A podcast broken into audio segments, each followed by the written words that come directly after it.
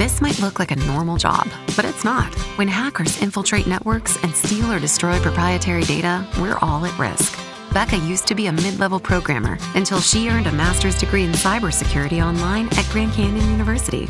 Now she's setting sophisticated honeypots to lure and catch hackers. What do you think protecting your company looks like?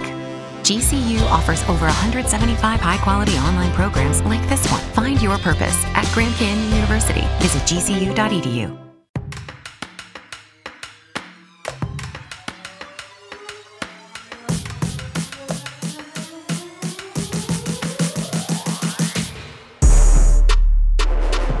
What's up, everybody? This is Scott Yager here with another edition of Challenge Mania. This episode is brought to you by Challenge Mania Live, Austin, Texas. That's right. We're coming to hang out with you guys in Austin, Texas at the North Door on February the 16th, and we are bringing the Young Bucks with us. Nelson Thomas and Hunter Barfield will be our guests. Tickets are available, but going fast at challengemaniatx.com. That's TX for Texas. I guess for tickets as well. ChallengeManiaTX.com. Get your tickets to come hang out with me, D, Nelson, and Hunter. Who knows if extra guests might be announced, but do not wait. The meet and greet tickets are going fast. 1 p.m. meet and greet, 3 p.m. live show. Challenge Mania Live, Austin, Texas. All right, you didn't come for me.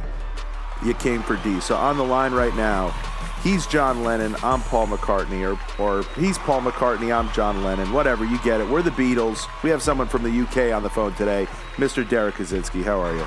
Nice, nice, nice. Yeah, it sounds like sounds like that Challenge Mania Live Texas is gonna. It really is gonna be like a backdoor wrestling match. So what, Well, what you made it sound like there, I gotta Scott? give I gotta give somebody uh, Michelle Lopez a shout out for um, noticing she actually saw. I know you, I know you're very familiar with the very famous Austin 316 shirt that was Yeah. the number one wrestling shirt for a decade.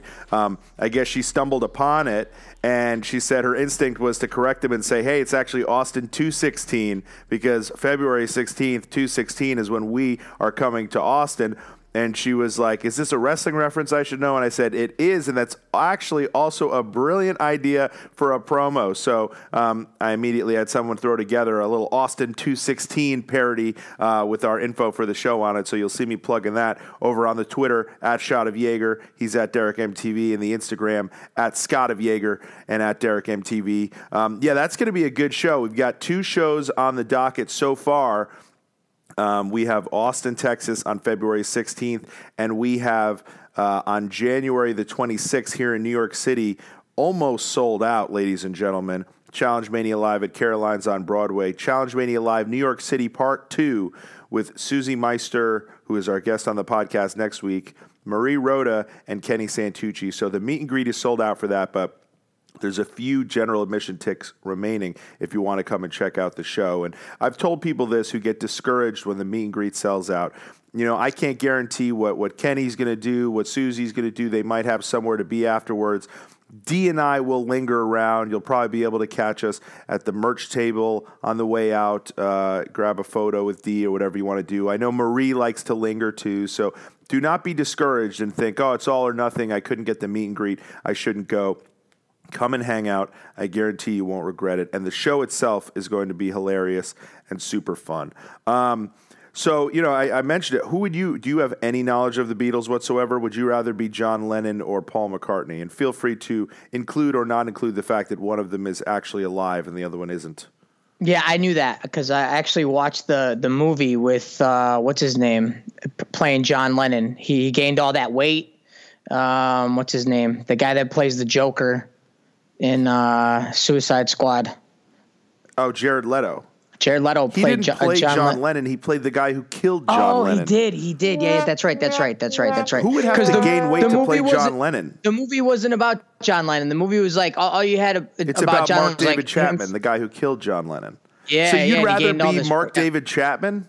Yeah, yeah, for sure, for sure. I'd rather be the sick and twisted actor that gets to do the weird stuff like Mankind. I was just looking up stuff on. Ma- I was just looking up a, a GIF because someone said something about I don't know uh, what's his name said something about the Nehemiah podcast. Uh, uh, Tyrie said something about the Nehemiah podcast, and and Ty- anytime Tyrie comes up in, in my head is he brings me back to the island days. I did a challenge with him on the island. Him and Dan Walsh, who I also reached out to, um, who's a, a, comedian, and uh, Dan Walsh, the Danimal. But back then, when we lived on the island together, we would do these backyard wrestling matches, like literally power bombs through tables, like straight drink some booze and beat the crap out of each other in in the sand. You know what I mean? So uh, yeah, I, I like the sick and twisted stuff. But yeah, you could you could you could take your pick, John Lennon, Paul McCartney, either one. Um, well, your yeah. answer was Jared hey, Leto. It sounds like. Yes, yes. I'd rather I'd rather be playing a.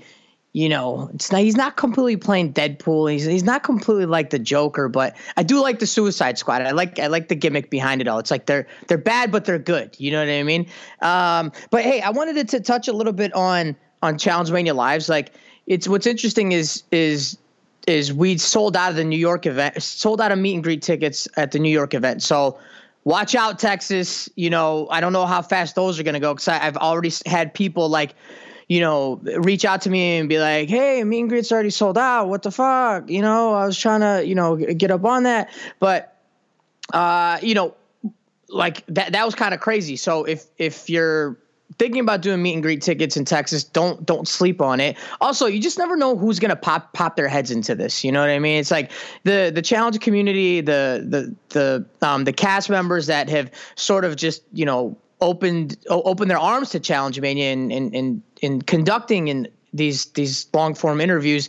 Uh, you know, they like to come and hang out. You know, they're they're they're just normal people that and, and, like having a good time. So you just never know who just wants to hang out that day. Um, so if you're thinking about coming and you're like, uh, I don't know if I like TYB too much, but you know, Scott's gonna be there and he's gonna let you know he's Scott uh, Derrick's gonna let him put a st- steel chair through his head.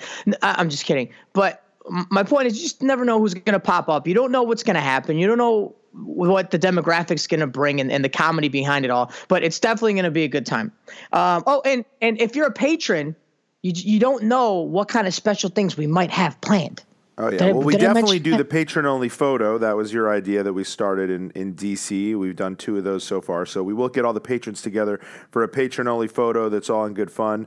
Um, and if you if you don't know, for the last few events, we have been putting the tickets on sale slightly before for the patrons, so they get like at least a 24 hour heads up to get those tickets and make sure they can be in the building. Because you know, um, not every show the meet and greet sells out in a week, but for New York it did, and we've had a ton of people write us, "Hey, is there anything you can do?" And here's the reason we can't um, is is that we have to put a, a, cap on the amount of people we see for the meet and greet because we only have a certain amount of time for it. So if you've ever been to one of our meet and greets, you know that you get some quality time with everybody, not just D, but D likes to really get some quality time with you. And I'll look over and D will be taking a picture of you with his phone. And and and, and time and time again, I'm I'm warning D, hey, we got five minutes left, we got two minutes left, we got to get out of here. So if we added more people than the time allows for, everyone's experience would suffer. So we, we that's why we put a cap on it and it has sold out for New York. It probably will sell out for Texas, and it has a tendency to sell out. So, you know, make sure you hop on that. I know a lot of people, a flyer will come out, they'll say, hey, you going to add anybody?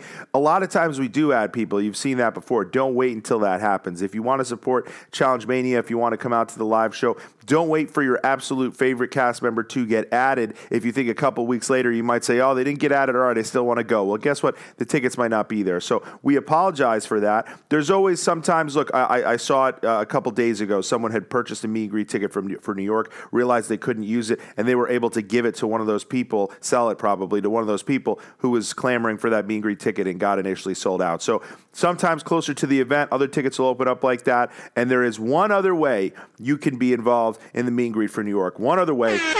I'm not going to get too much into the details, but I will briefly tell you that we are doing another contest with DraftKings, one of the great uh, sponsors that we had towards the beginning of this year. As you guys might remember, we did do a fun free contest where you guys won some Challenge Mania swag packs and t shirts and all that good stuff.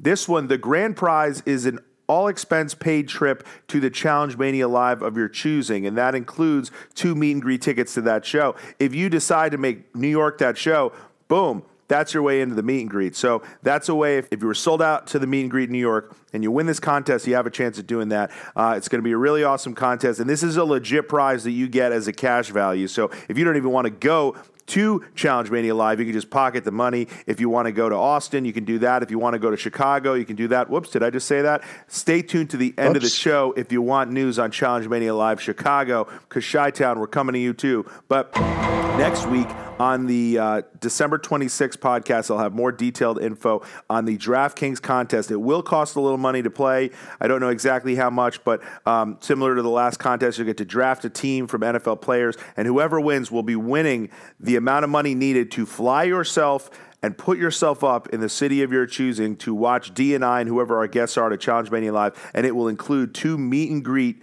tickets to the show, and that includes New York if you choose that one, even though the meet and greet is sold out. So stay tuned for that, D. Exciting stuff. Yeah, and I think one thing you left on, I don't know if you're ready to mention it yet, so I'm not going to. I'll just tease it, is that we're always looking to uh, do something, you know, show our appreciation to the patrons. So I think New York may actually have a little something extra for the patrons. I'm not going to say what, but there may be something that's a, a little bit more uh, a little bit more zesty, right? Am I allowed to say that? Did I say too much? I don't know, but we'll we'll talk about okay. it off air. Okay, so perfect, perfect. Um, um, oh, and I just wanted to thank John Hickey for the uh, for coming on the Patreon last last week. Yes, explain um, to everybody who maybe didn't get to see it. So we had a bonus podcast last week. Our guest was John Hickey, who was the best man on the CT wedding special. So talk about that a little bit, and maybe talk about this part two we just saw just a little bit before we get to our guest. Yeah, well, so uh, John Johnny Hickey, he's at the Johnny Hickey on Twitter and Instagram, is also uh, a filmmaker and uh, and it, and was CT's best friend growing up, and uh, is now eventually his best man. Uh, Johnny Hickey has one of the most incredible stories coming coming from that friendship going into prison, being in prison for a while, and coming out of it a filmmaker, and CT going to be starring in in that next movie. Every now and then, if you check out his Instagram, he's showing behind the scenes clips. I have some that I'll show every now and then to to help promote them, and because I, I I think it's a it's a compelling story. I, I don't mind backing a guy like that up, and uh, and sh- and he's got good stuff. You know, uh, he has an a- award winning movie already out. It's called Oxymorons, and it's about uh, the drug epidemic for um, OxyContin. And so um, it's Oxymorons is the movie. You can get it on Amazon. I think it's it's on Hulu. It's you can you can find it. Just look for it. Oxymorons. It's it's it's probably on your on your TV for free somewhere, and they're on demand. So Amazon um, Prime is where you can watch it. If you're an Amazon Prime member, eh. you can watch the the movie for free. And the and the reason why I thought that was uh, special for for uh, for us and our Patreon community is because it was more of like a very private personal conversation that you know really was a movie while he was explaining his life. And it leads into you know his friendship with CT and uh, and and behind the scenes of the wedding and the wedding special behind the scenes of um, this movie their friendship prison and uh, and and and as far as the the CT so so as far as the CT special goes you know I, I didn't see how emotional Lily got before, you know, because we were just sitting out there waiting, you know. Um, but I did see how emotional CT was uh, the entire time, uh, you know, while while he waited to, you know, say his vows, and during the vows, he was he he the the ver, the nonverbal communication was was unbelievable. He was touching her, holding her hand, he's trying to kiss her a few times. It was it was very very emotional. He, it seemed like he had tears in his eyes the entire time. You know it was a ct that i'd never seen before and it really showed how much he loved her. And uh, you know what a special bond that they have. So um, i'm glad i was you know uh, we i was able to be there and experience it and uh, meet his friends and his family. It was it was a, it was a beautiful beautiful time, and uh, I'm glad he was able to you know have that happen for him on on TV. And it was you know, it just shows how how important CT is to the MTV family. You know what I mean? For them to do that. I want to talk about some of the wardrobe choices for some of the guests over at the wedding. I don't know if you noticed, but Shady Shane was rocking the Shane tank top from the Challenge Mania shop in one of the scenes, and I thought that was hilarious and amazing. And I think, I think, correct me if I'm wrong, the first time a an item from the Challenge Mania shop has been on national television. So slow clap to the Lavender Lady himself, Shane Landrum. And if you want one of those tank tops or if you want any of the Challenge Mania merchant swag, challengemania.shop is the place to go. Probably not arriving in time for Christmas, but as I always say, what's better than a gift after Christmas? You think all the gifts have stopped and they keep on coming. We got the new Devil's Advocate stuff. I know you love those, D. We got Marie Roda's You're Corny. We got Kailah Casillas, I Can Do It. Devin, Let's Go. A ton of the people that are nominated for Challenge Mania awards you can get their swag over at challengemania.shop. We got some get down to the needy greedy, uh, put a bow on it. Lots of fun stuff. And speaking of the Challenge Mania Awards and speaking of stuff coming right after Christmas, next week, Wednesday, December the 26th, our guest is Susie Meister, a two hour plus podcast where we will go through all the nominees for the Challenge Mania Awards, discuss our thoughts on them and the year that was with Miss Brain Candy herself.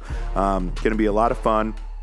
And that is when the voting will open up to the patrons. If you're a patron over at patreon.com slash challenge mania, like our man Brett Pick is, you can become a voter for the Challenge Mania Awards. You will get the ballot next Wednesday. You have one week to vote. It will expire the following week, which is January the 2nd at around 11:45 p.m. But you got a nice week to sign up if you want or vote. If you can sign up today and become a patron, any level of patron. If you are a patron, you get a ballot, you get a vote, you get a say in the Challenge Mania Awards. So lots of fun stuff. Um, D, let's get to our guest and, and who is on the show. Um, nobody really knew she was coming on, which, you know, not necessarily how we like to do it always, but, you know, when we do feel like, cause when there's a, something like a time difference with the UK and, you know, one of our appointments with her already kind of fell through, we feel like uh, maybe this isn't going to happen. We don't want to let you guys down and throw something out there. Hey, guess who's coming on? And then it falls through. So we did keep this a little close to the vest, but What's better than a holiday surprise, D?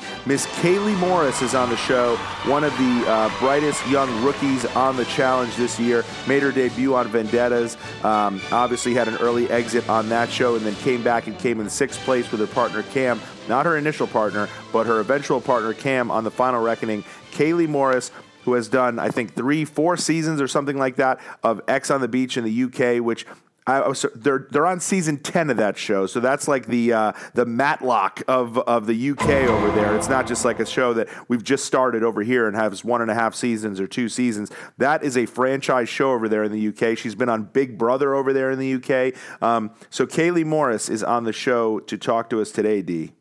Yeah, I I love being able to meet people like this that you know we've never met before and is just absolutely more enthusiastic than you thought. Like you really get to understand why they get chosen to do these shows. I mean, she is the perfect cast member, and you know, unfortunately, I think she gets a bad rap. Uh, has doesn't have you know the best um, like she she has she, she doesn't come across as being you know this you know, saint or angel. You know, I mean, she's. She, I feel like she's got a little bit of a bad rap so far, and I think this is going to change some people's minds. Um, so that that that's why that's why I'm for interviews like this.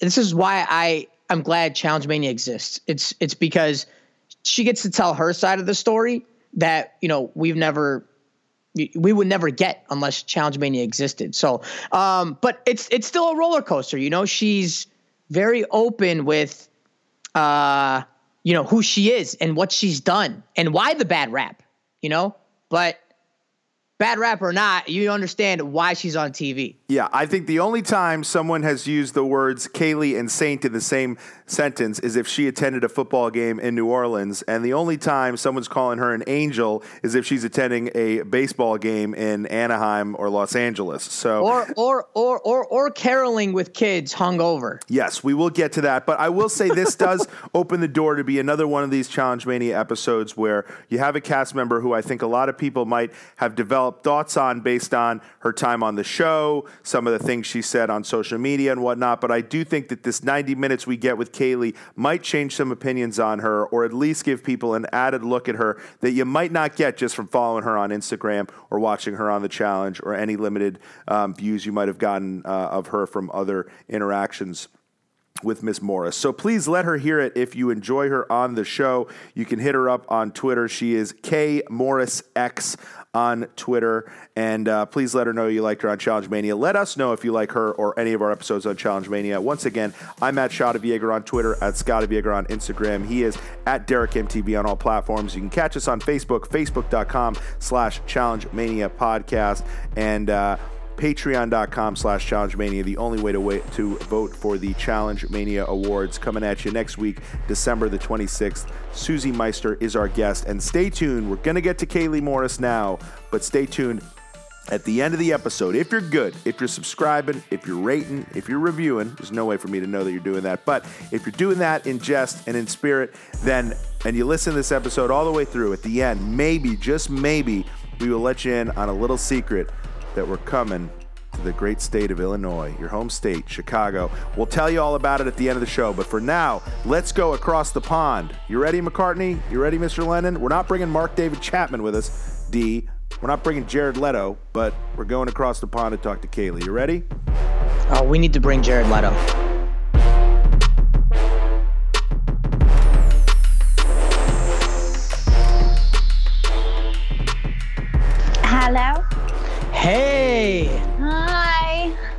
Hey, thanks so much. It's okay. You're welcome. You finally caught me. Yeah. That wasn't too bad. That wasn't too that wasn't too bad. Oh, actually oh, I know. actually it was a nightmare though because I didn't realize I was getting dragged to some choir thing, hung the shit over. Like, can you imagine having to listen to like a load of kids singing choir songs for three hours in the freezing cold? I was like, I can't be doing a podcast right now. No, I thought you. To be honest with you, I thought you were lying. I was like, No. how- I was like, I was like, there's got. I was like, there's no way singing fuck Christmas carols and being like, I can't make it because I'm singing I'm caroling. no, that is not realistic at all. I'm I basically, my friends got children, and they were like, "If we've come out with you on a fucking Sunday night, then you can at least come out and like support the kids for the choir." And I was like, "Oh my god, let's see how hungover I am." Anyway. My friend Lily ended up coming back with me, so I was like, "Right, let's go to yours, get changed, let's go, and let's get this over and done with." And then I totally forgot about the podcast. Well, look, even if it is a lie, it's a pretty damn good one. And I think if you're going to go to the lengths to come up with an elaborate lie like that, more power to you. So, whichever it Listen, is. I'm not clever enough to come up with lies like that because I forget things and I wouldn't remember what lie I told. So I would have told you a different one probably like two hours later. So that's just not me. Like I can't do it. This is why I'd rather just tell you the truth regardless of how stupid it is because it's just like it's just easier. Well, uh, you know, in, in, in passing, you know, via DM, because so for every, all, everyone listening at home, because we're just recording now. Uh, she, You caught me off guard. she, we, we were supposed to do this podcast yesterday, and she was like, she was like, uh, it's something along the lines of hungover and caroling, and I was like, oh my gosh, I totally just made you that must have up. thought this girl's fucking crazy. I was like, you don't have to. Do, I was like, you don't have to. It's it's audio only. Like you don't have to get dialed up or anything. You can just oh, is that why you said that? So I didn't. If I look like shit, you wouldn't actually see what I look like anyway. Well, because look- no, because uh, I'm pr- sure you never look like shit for the record. but just so you know, like uh, uh, people have, I, I have, I, I when we started doing this, like people would just like get all dolled up and and and get ready, you know, to Oh, do really? uh to do a podcast. Like Because um, they didn't know it was audio, not because they're just pretentious Oh. and need to look their best. They would get all ready to go, and then they'd set it up, and then they'd be like, "Oh, this isn't video," and we'd be like, "No," and they'd be like, "Oh, well, I hired a makeup artist." Yeah. Oh, that sounds exactly like me, though. To be fair.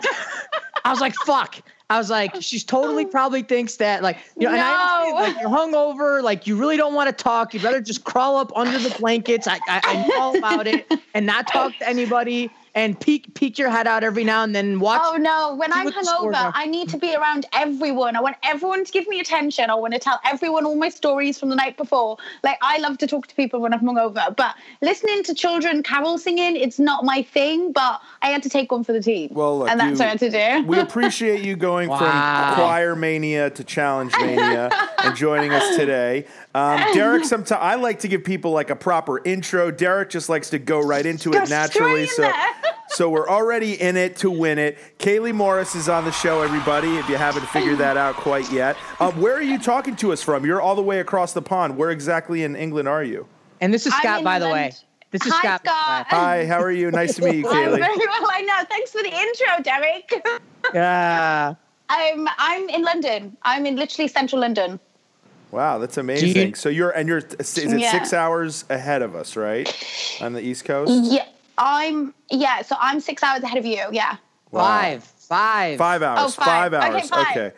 Well, we Five and six, appreciate you same making the time for us on on what I believe is your Tuesday evening here. Um, well, you know, it's it's great having folks like you on the show who are new to the challenge world, but you know have this illustrious TV career in the UK already. Something that you know kind of gets explained to us in shorthand. Oh, she was on this show Ex on the Beach, which now we understand a little bit better because we have had the US version out here. Yeah. But give us your your sort of you know intro into reality television what you set out to do with your you know initial career ambitions and how you got cast on that initial season of that show if that was the first show you did Yeah, so Ex on the Beach series two was the first show I actually ever done. Um, I was in my fashion job at the time when the production came into my shop.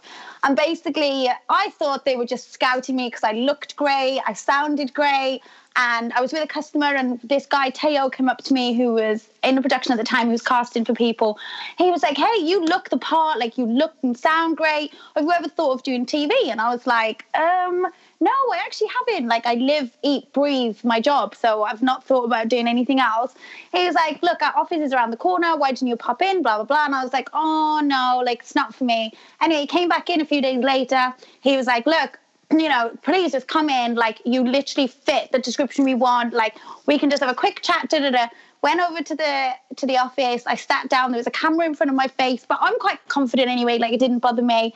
They asked me about like my exes and how my dating life is at the moment. My dating life is always a roller coaster. I mean, as you probably can see already, and nothing's changed since then till now. So I was like, my dating, my dating, like I'm in a relationship, but technically I think I'm in the relationship, but he doesn't think he is. So technically he is mine, but technically to him he's not. So I don't really know what's going on. Anyway, that was obviously scream to them, she's a fucking psycho. So they were like, you'd be great for this show. and I was like, oh, what show is it? They were like, it's a devious dating show. I was like, oh my God, cool. I'm just not going to tell my boyfriend who thinks, who I think is my boyfriend. I was like, I'm just not going to tell him. Anyway, I said goodbye to my boyfriend the day that I left to go on Ex on the Beach. I told him I was going away, but to some like TV show where we all just go on an island and have fun and just get recorded. Obviously, back then, like five years ago, it wasn't like people didn't know about Ex on the Beach. It wasn't a thing. And I get there, and the first night, obviously, Kayleigh gets drunk and Kayleigh gets reckless, and I kiss a guy, and then I end up kicking off him because he tells me how many girls he slept with, and I think that's a liberty. do you And remember the what next- the number was what was the number it was like hundred something, and I was like, literally, I was in the I was in the hot tub, and that, this is the scene. I'm literally he tells me how many girls he slept with, and my face goes from like zero to hundred real quick, and I'm like, get the fuck out of here! You're a dirty dog. Da, da, da. So then he leaves, and then the next day, the guy who I left in my house. Who I said bye to rocks up on the beach, and I'm like, um, "Excuse me, why are you here?" I was like, "I didn't know that you was part of this. Like, what is this?" But he obviously knows that I'm a psycho. He knew exactly how to play me. He knew I was madly in love with him. He came onto the beach and said that I was a crazy ex girlfriend. I didn't leave him alone. I haven't seen him for six months. And basically, I'm a walking disaster. So I was like, crying. I was like, I'm not filming anymore. Like, this is not for me. I literally spent the whole four weeks crying. I got locked up for three days in hibernation away from everyone else because I wouldn't eat. I wouldn't sleep. I wouldn't drink. I wouldn't do anything because I just wanted them to let me go home. But obviously, to them, it's TV gold because I'm literally a, a, a loose cannon. Like, I don't even know how to react. And then obviously that was series two. I mean, I come out of it a broken person, but it kind of made me realize, you know, maybe TV is a bit for me, but isn't a bit for me. So maybe if I do go back on TV, I just need to know I need to be, a little bit stronger, not be connected with someone that I love and I think that's mine, and then go on a TV show and then they rock up. And then after that, I done another series. So they asked me back for series five, um, which was All Stars. Um, so Ex on the Beach. I, I don't know if you guys in the UK, in the US, will do this, but we've done series from series one to series five, and then series five you have All Stars, and then series ten, which I just finished finished filming as well, is another series where they bring back some stars as well. So I've done Ex on Beach three times basically, but the second time round was great. It was all stars, but I walked into a villa where everyone hated me. I got my hair ripped out the first night. Um, got literally punched up every single day. I mean, it was great, but I mean, obviously not great at the same time. But I mean, it made great TV. And then I done Big Brother, but unfortunately, I didn't last very long in Big Brother because I threatened to stab someone. so that is obviously not acceptable behavior. And then obviously I tied up the diary room. So then they literally locked me up overnight and then told me I was I was going home. And I was like, that's fine, I'm bored anyway. So then that was Big Brother, very short lived. And then I got asked from Big Brother, which is crazy. That's how the challenge found me. they of were like, course this it girl's is. great. They're like, oh, she's she's she's she's uh, caroling hungover, and then she's not threatening to stab somebody. Naughty Yeah. and nice around the Christmas season. Want her? I'm literally the sweetest person you will ever meet, but I'm also a crazy bitch and I've had a drink. So from Big Brother, they asked, they found me from Big Brother, and ba- the words were from the challenge were, "We loved you on Big Brother. We think you'd be great for the challenge." And I was like. Oh, okay, it's an American audience. I'm starting fresh. No one knows me. Maybe people will like me for a change. So I was like, let's go into the challenge. I obviously couldn't see anything of it before going on to it, but I remember being in the hotel the night before and they managed to give us some links just to kind of grasp the, the game and like an idea of it. I remember watching it and Derrick, your fight was one of them with Nelson. I uh-huh. remember looking at it thinking, oh my god. I mean, I I don't I'm all bark no bite. But all of you Americans are all bite. And I was like, I don't fling any fists or I don't like get physical, but you guys get very physical. And I was like, I'm gonna shit myself because I'm not breaking a nail for anyone. I'll have a dirty mouth, but that's it. I wouldn't go any further than that. So I was thinking, oh my God, I don't even know if I want to do this. I was so unathletic. I hadn't run in about 20 years. I had no clue what I was signing up for. And when I got there, I think I passed out the very first day climbing up the Rock of Gibraltar. I literally they didn't show it, but I passed out climbing up the Rock of Gibraltar. If it weren't for if it weren't for who was it?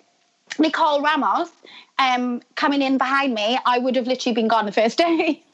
Wow. Wow. You would have been the Yeah. female Rogan. It's Rogan. I Rogan. was yeah, exactly. I w- would have been two UK people gone first. Oh, well, let me. Yeah, okay. So it sounds like you you have a little bit of perspective on it, and you you can admit that uh, you know obviously threatening to stab someone is not the way to go. Uh, but just to, for our audience, for our audience who probably doesn't have the luxury of being able to go back and watch it, what was it? Can you got kind of set the scene? What was it that caused you to threaten that person? Who was that person? And then what do you say you did to the diary room as well?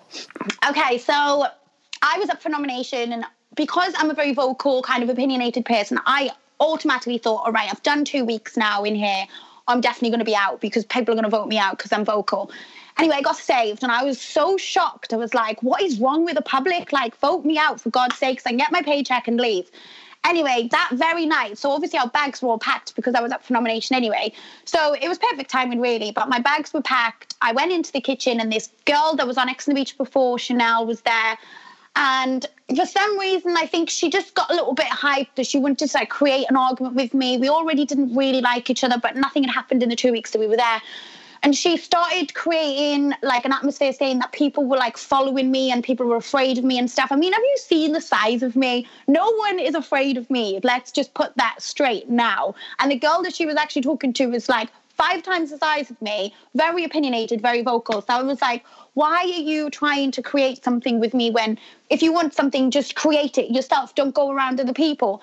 Then it got a little bit heated. She smashed a glass out of my hand. So the reason why I said, I'll, I'll grab a sharp object and stab her with it was because the sharp object got smashed out of my hand in the first place. So I was just retaliating, but obviously they didn't show really the retaliation, that what happened to me first. It was just Katie's just this bad person. She threatened to stab someone, then she went to the diary room, to they called me there to try and calm me down. And instead of me calming down, they told me that I was going to be isolated. Now, I don't like to be on my own. I've got like detachment issues. I like to be around someone 24 hours a day. So when you tell me you're going to put me in a room by myself, that's when no calm's going to come with me. I'm going to start going crazy. So then I, there was all these plants in the diary room. I shredded them all up. I punched the diary room camera. Like it was just a, it was just a mess. And then they said, Katie, you're going. And I was like, okay, bye. Wow. wow. You know, you know what's, you know what's so awesome about this? And I, I know Scott's like, oh, Scott's like scared. Scott's like scared now, right? He's like, oh my God, she's so bad. And in my, I'm thinking she's laughing at everything that's like fucked up, which is comical to me. You know what I mean? And she's dying laughing. Oh man. Oh, it costed me a lot. Like my management dropped me when I came out. Like they didn't know how to rescue it. Like they didn't know Yeah. how to, because it, when you threaten to stab, yeah, it's a crisis, and it's like as if I caused World War, like the new World War, whatever number it is. I don't really know what number it is, but it's like I caused new World War. And for them, they didn't know how to do that damage control. So my management dropped me everything was literally going to plot. I lost my job because obviously I'm in a professional job as a manager. I lost my job, and I'm ah. thinking, Kayleigh, at what age are you going to grow up? And then they asked me to go to on this American show. I was like, oh, okay, let's grow up next year. You're like, let's just go in you're this. like, you're like, it's all right. I'll go on the American show, go fuck some shit up, threaten to stab some people, destroy some plants, destroy another. No one's gonna know in England anyway, so at least I can keep my job. kind of did the opposite though. Let's be honest, because you you came onto you know your first season of the challenge here, Vendettas, and midway through, you're getting your luggage thrown off a balcony. Yeah. You're the one getting ganged up on. You're the one deciding to leave because people are treating you unfairly. And if nobody had the the beauty of the internet in front of their fingers, they would feel bad for you. But then if they look you up and they read about the stabbing and the this and the that and the other seasons, the other shows, you got a lot of people who are like, not so fast. I'm not so sure that that is Do all she what? wrote. That, the, the vendetta thing, I'm glad you asked about that because people think that I was very much like feeling victimized and all this. It really wasn't about that. Like you seen me running up them stairs. I was about to fuck some bitches up. Like I don't care. I'll tackle all of you. I don't care. Like this, I walked into a house in UK full in a villa in Exeter Beach where all six girls attacked me, and I still walked in there willingly and confident enough to be like, yeah, come on, let's have it then. Like, what, which one first? Do you know I mean? Like, it's that I don't care about things like that. But when I walked into the challenge, I got on with everyone. So why? So why create something for nothing? And that's that. That's probably why I lasted so long. Is because my social game was so good. But if I've not, I'm not gonna. I know TV is meant to be entertaining, but I'm not gonna, you know, purposely go out there and create feuds for no reason, and which I didn't. The whole bananas thing, which let's just clear that up. It wasn't filmed, but he literally grabbed me in the toilet and started kissing me and i was just like oh my god what the fuck are you doing? Like this is disgusting. After that happened i told one person which was kyle big mouth bollocks who went and told fucking everyone including Devin.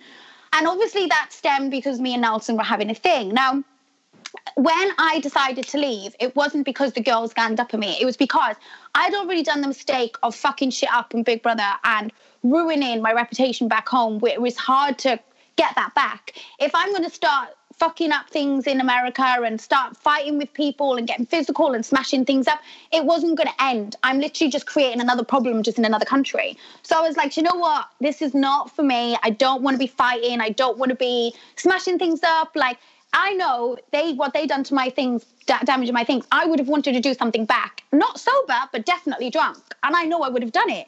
So in my eyes, I was like, why stay to just be that person that's going to just be a problem? I just don't want to do it. So then I thought, you know what, I'm just going to leave. It wasn't. I'm not here saying I was a victim because I can stand up for myself just as much as anyone else in that house. It was nothing about that. And obviously, me and Kailah are sweet now. Like there's nothing. And, and Jemmye, like we're all cool, but.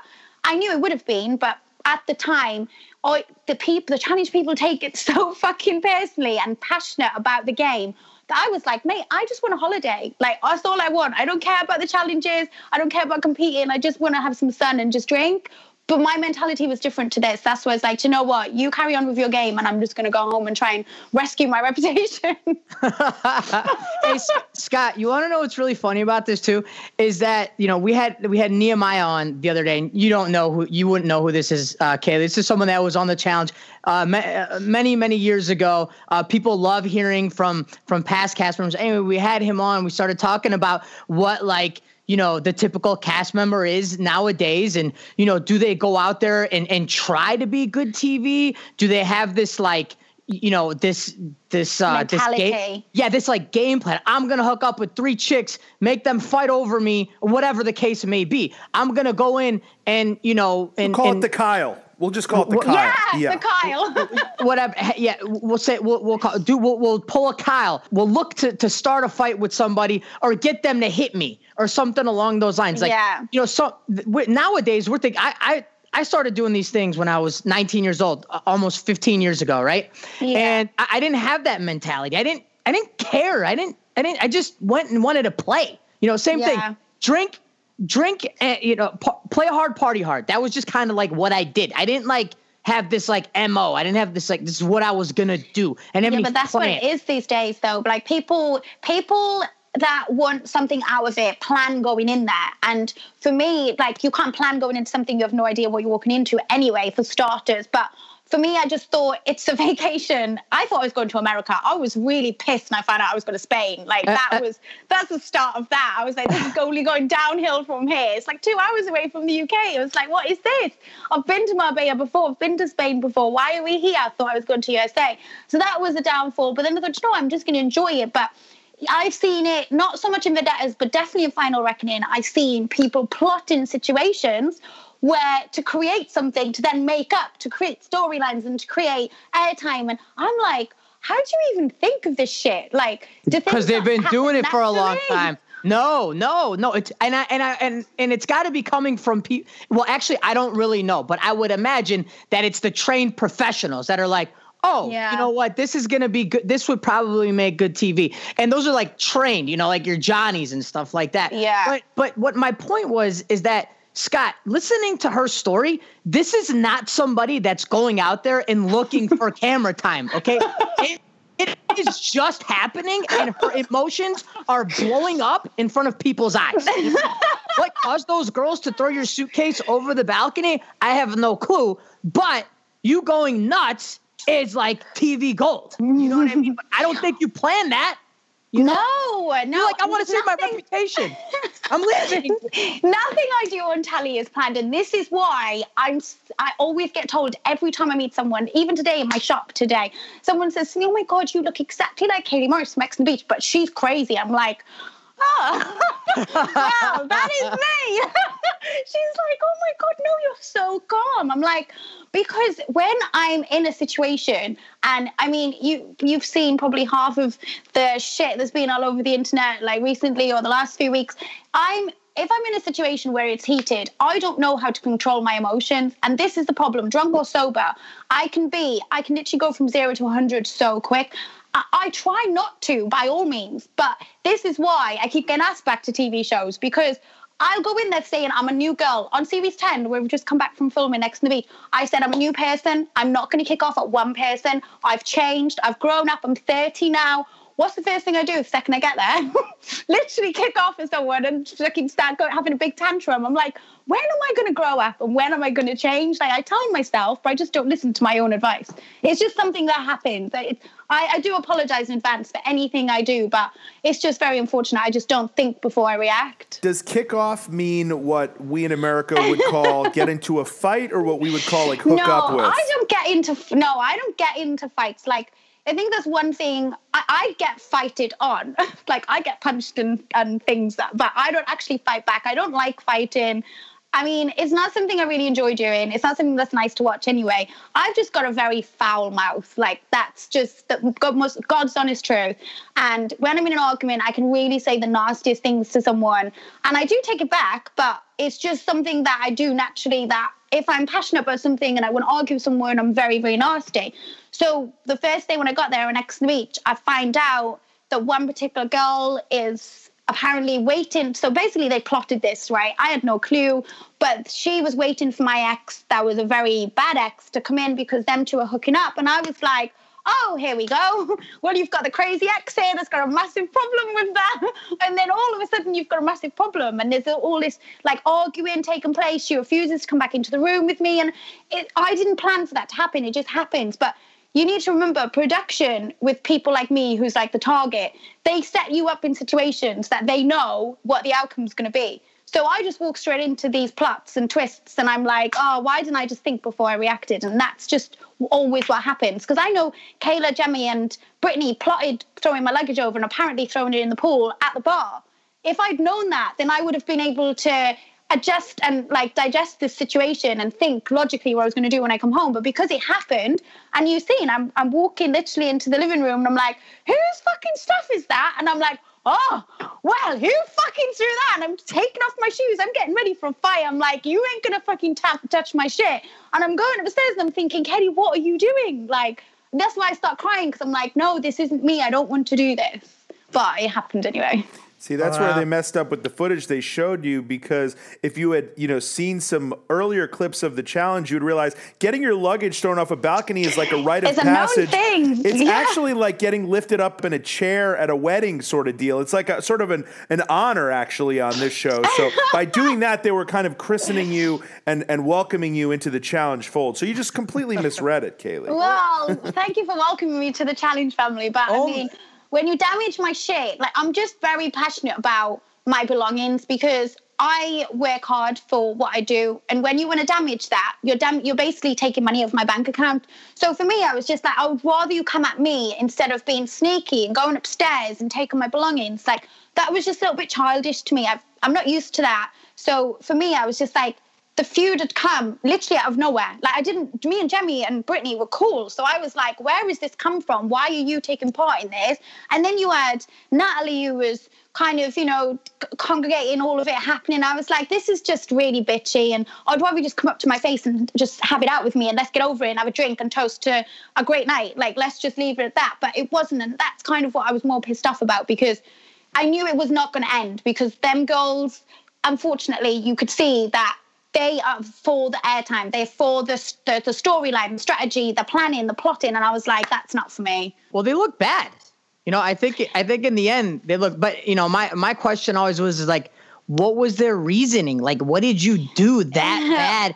You know what I mean? Like, But I've had the- some dumb shit happen to me too. But yeah. But that's what I'm saying to you. The plotting behind that, it was to create something more so than what I could have ever done to them. Like it was just to create something for them. It was to create the story. It was to create the big like explosion of them tipping over my luggage. It was all them plotting something that eventually would get them a great storyline and more airtime, which it did, but obviously in a very negative way. Because I remember Kailah saying to me she's having so many death threats and blah blah blah, and I was like, it should never get that deep, but the way that they done it was just really evil. I was like, I, I would rather it be because it was like four girls against one. So I would rather it be whoever had the biggest problem come down and deal with it. Like Kam was trying to get Kailah because she was the orchestrator of of the choir. Uh, Kam was trying to get Kailah to come down and face me face to face, but she wouldn't. So I was like, why not? In the UK, if we've got issues, we we just have it out and then it's over with. Why is it you're hiding upstairs giggling like a little child in school? I, I don't get it. And that's what frustrated me even more. I was like, this, I can't deal with this kind of maturity. It's not, it's not for me. You don't think it was just like drunken debauchery?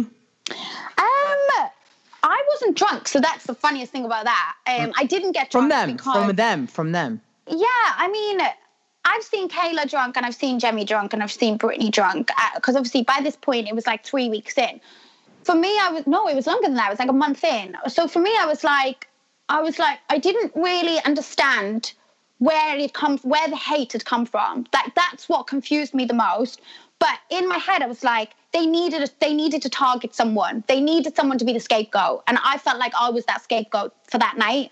And I don't like to be used as a scapegoat because I'm not someone that likes to be pushed and shoved around. So for me, I was like, you know what? If you want to touch my things and think that that's cool and funny, well, they dealt with a lot of repercussions from it afterwards. So if that's my karma back to them, then great. But I just don't feel like even if you are drunk, in the UK, you don't, you wouldn't really do that. You, ju- if you've got a problem with someone that deep, you just go up and square up with that person. I mean, I've had that done to me plenty of times before, and I've done it to someone plenty of times before. So when when that happened and they're running away, I was so agitated because I was like trying to get to them to see what what was up. Do you know what I mean? But then I'm getting held back by fucking Tony, Nicole, like everyone. I'm like, there's no way I'm getting out of this little rat. So I was like, you know what? I can't. I can't be bothered. I was like, I'm gonna do something in retaliation. It's not gonna be good. I'll get fined. You get fined like ten.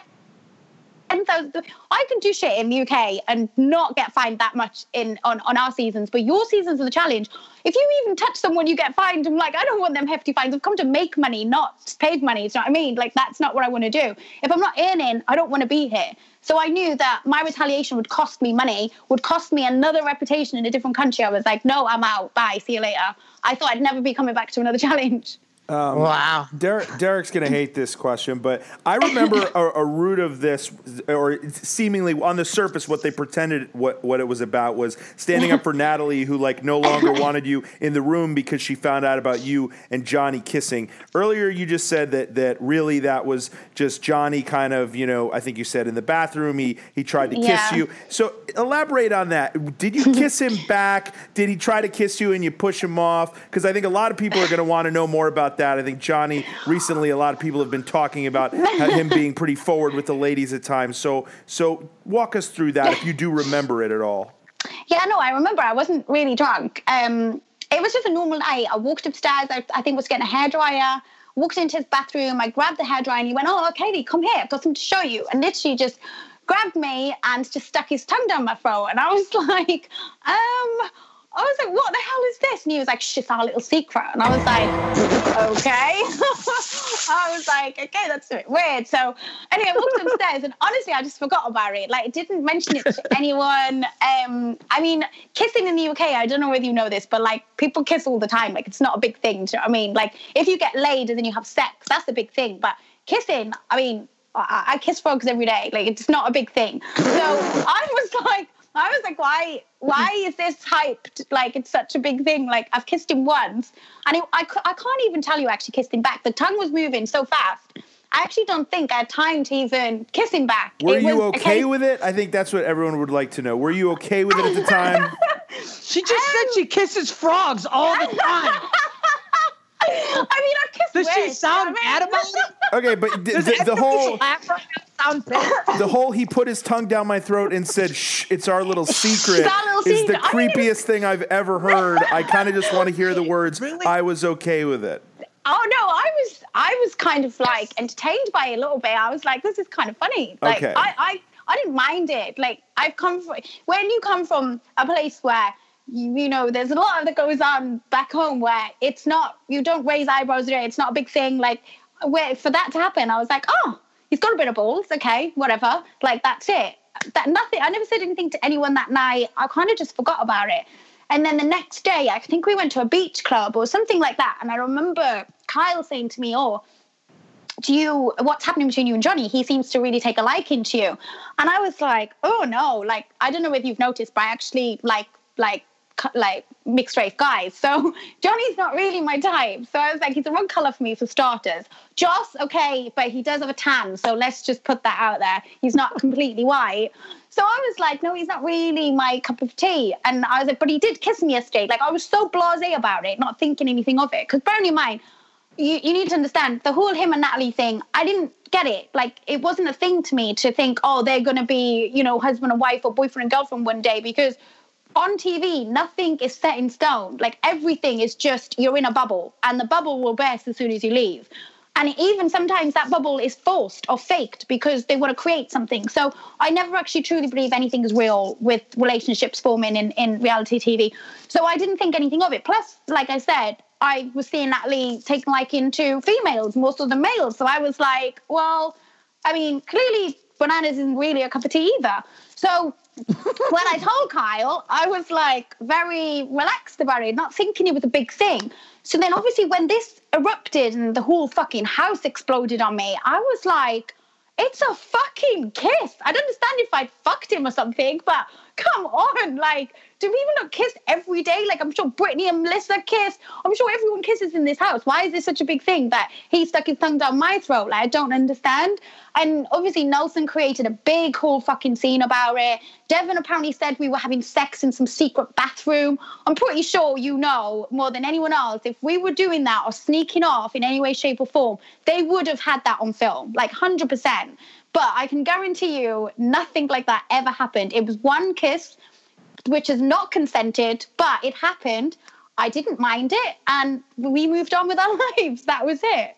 I, I think I, I think you know this has been done before, which is why and and on TV, from my point of view, from a, a viewer's point of view, is it, it just that's what it sounded like. It sounded like there was a kiss like, like I imagine like like kids at like a campground, you know, and yeah. he just like pulls you in, and 15 year old Johnny decides to grab you and kiss you, and then like scurry away, and nothing happens. No one really cares, and then it gets out just a little bit. So Devin holds on to this thing and wants yeah. to use it as like a grenade to destroy people because um, Johnny actually had had done something like this to Cara um, oh, really? Yeah, with his camera, with his camera, with an ex boyfriend oh. that Cara had, and they ended up they ended up getting the footage from Johnny's banana cam.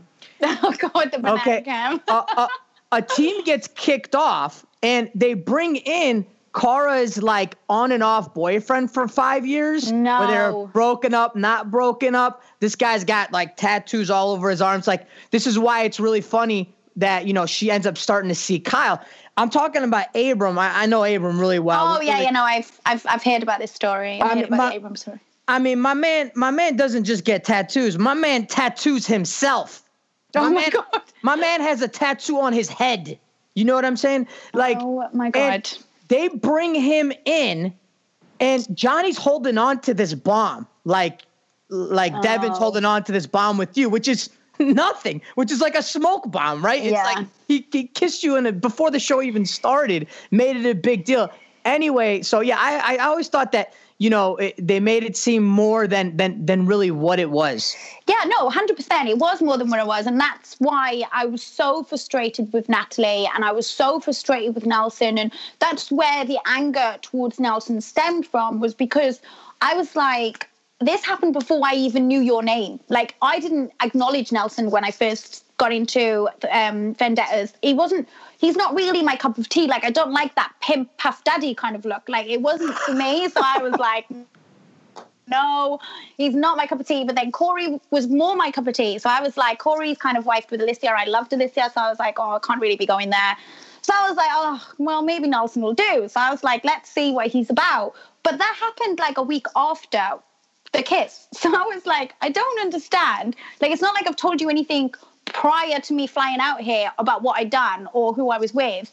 Like, why is it a problem if this has happened a week before I even got to know you? Like that. And that's why I was so frustrated with the situation. And furthermore, what the bomb was, it done a lot of damage because it was escalated to be a lot more, but it wasn't nothing. And that's why I was like, I'm in literally a playground with kids. Because if this is made a thing, I can't deal with Americans. They're not for me. They take things way too personally. And I literally am the worst person for that because the things that I do back home, you couldn't tolerate it in the USA. Like you just wouldn't. So I was like, no, this is pathetic. And that's why I was so blasé about it that night. I was like, no, this is going to roll over, surely. But I had the whole house against me. Like Kyle was the only person by my side.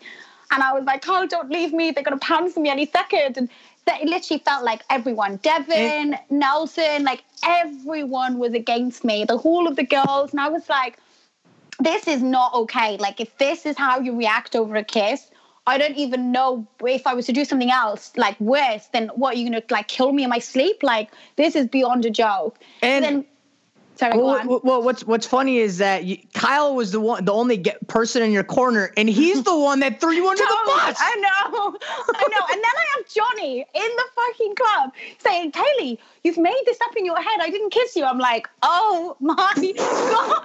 like, wouldn't it have been better for me to just deny it? But why? Like, it's just a kiss. We're both single people. If I wanted to sleep with you, if I wanted to fucking sit on your face, like, what does it matter? We're single. I don't get it. Like, and it happened before the show. It happened before the relationship. It happened before you knew Nelson's name. Exactly. Like just a taste of how possessive he was back then. So it gives you an idea of what it was like now, right? Yeah, I, I'm. I mean, the, the the part that I mean, I'm not even going to go on, but the part that stands out to me is that this is our little secret creepiness. That's the part. I, why didn't Johnny's luggage get thrown off the belt? Anyway, um, Because I he's want- Johnny Bananas. I want to ask you about your He's kind the of. one that orchestrated the suitcase throwing, by the way. Oh, he. Do you know what's funny about? do you know what's funny about the bananas thing? Right, is we actually didn't really have a friendship or any kind of relationship in vendettas. It only stemmed from the moment we left and we didn't leave each other's side. And that's what's funny. Like everyone thinks that me and Johnny had this secret fling and we were going off together and we were apparently extremely close. We really weren't. Like that's the funniest thing. I I didn't. I liked him in vendettas, but too much of him gives me a headache. So I was like, there was only so much of Johnny I could take when he was trying to be like, Johnny in, in the house is like, he likes to be the person that everyone has to listen to. He tells little stories and, you know, he's got all the jokes and stuff. And I was like, I like to be that person. So I can't deal with it when someone else is that person. So I kind of get away from that. So we didn't even have a relationship. And that's the, that's the most ironic, funniest part about this whole thing. It was only when we left. Okay, when we left, we did like stay in the same room together. We went on holidays together. Like, yeah. Wait, but you I and mean, Johnny did? Yeah. Wait, wait, wait, wait. Do people know about this?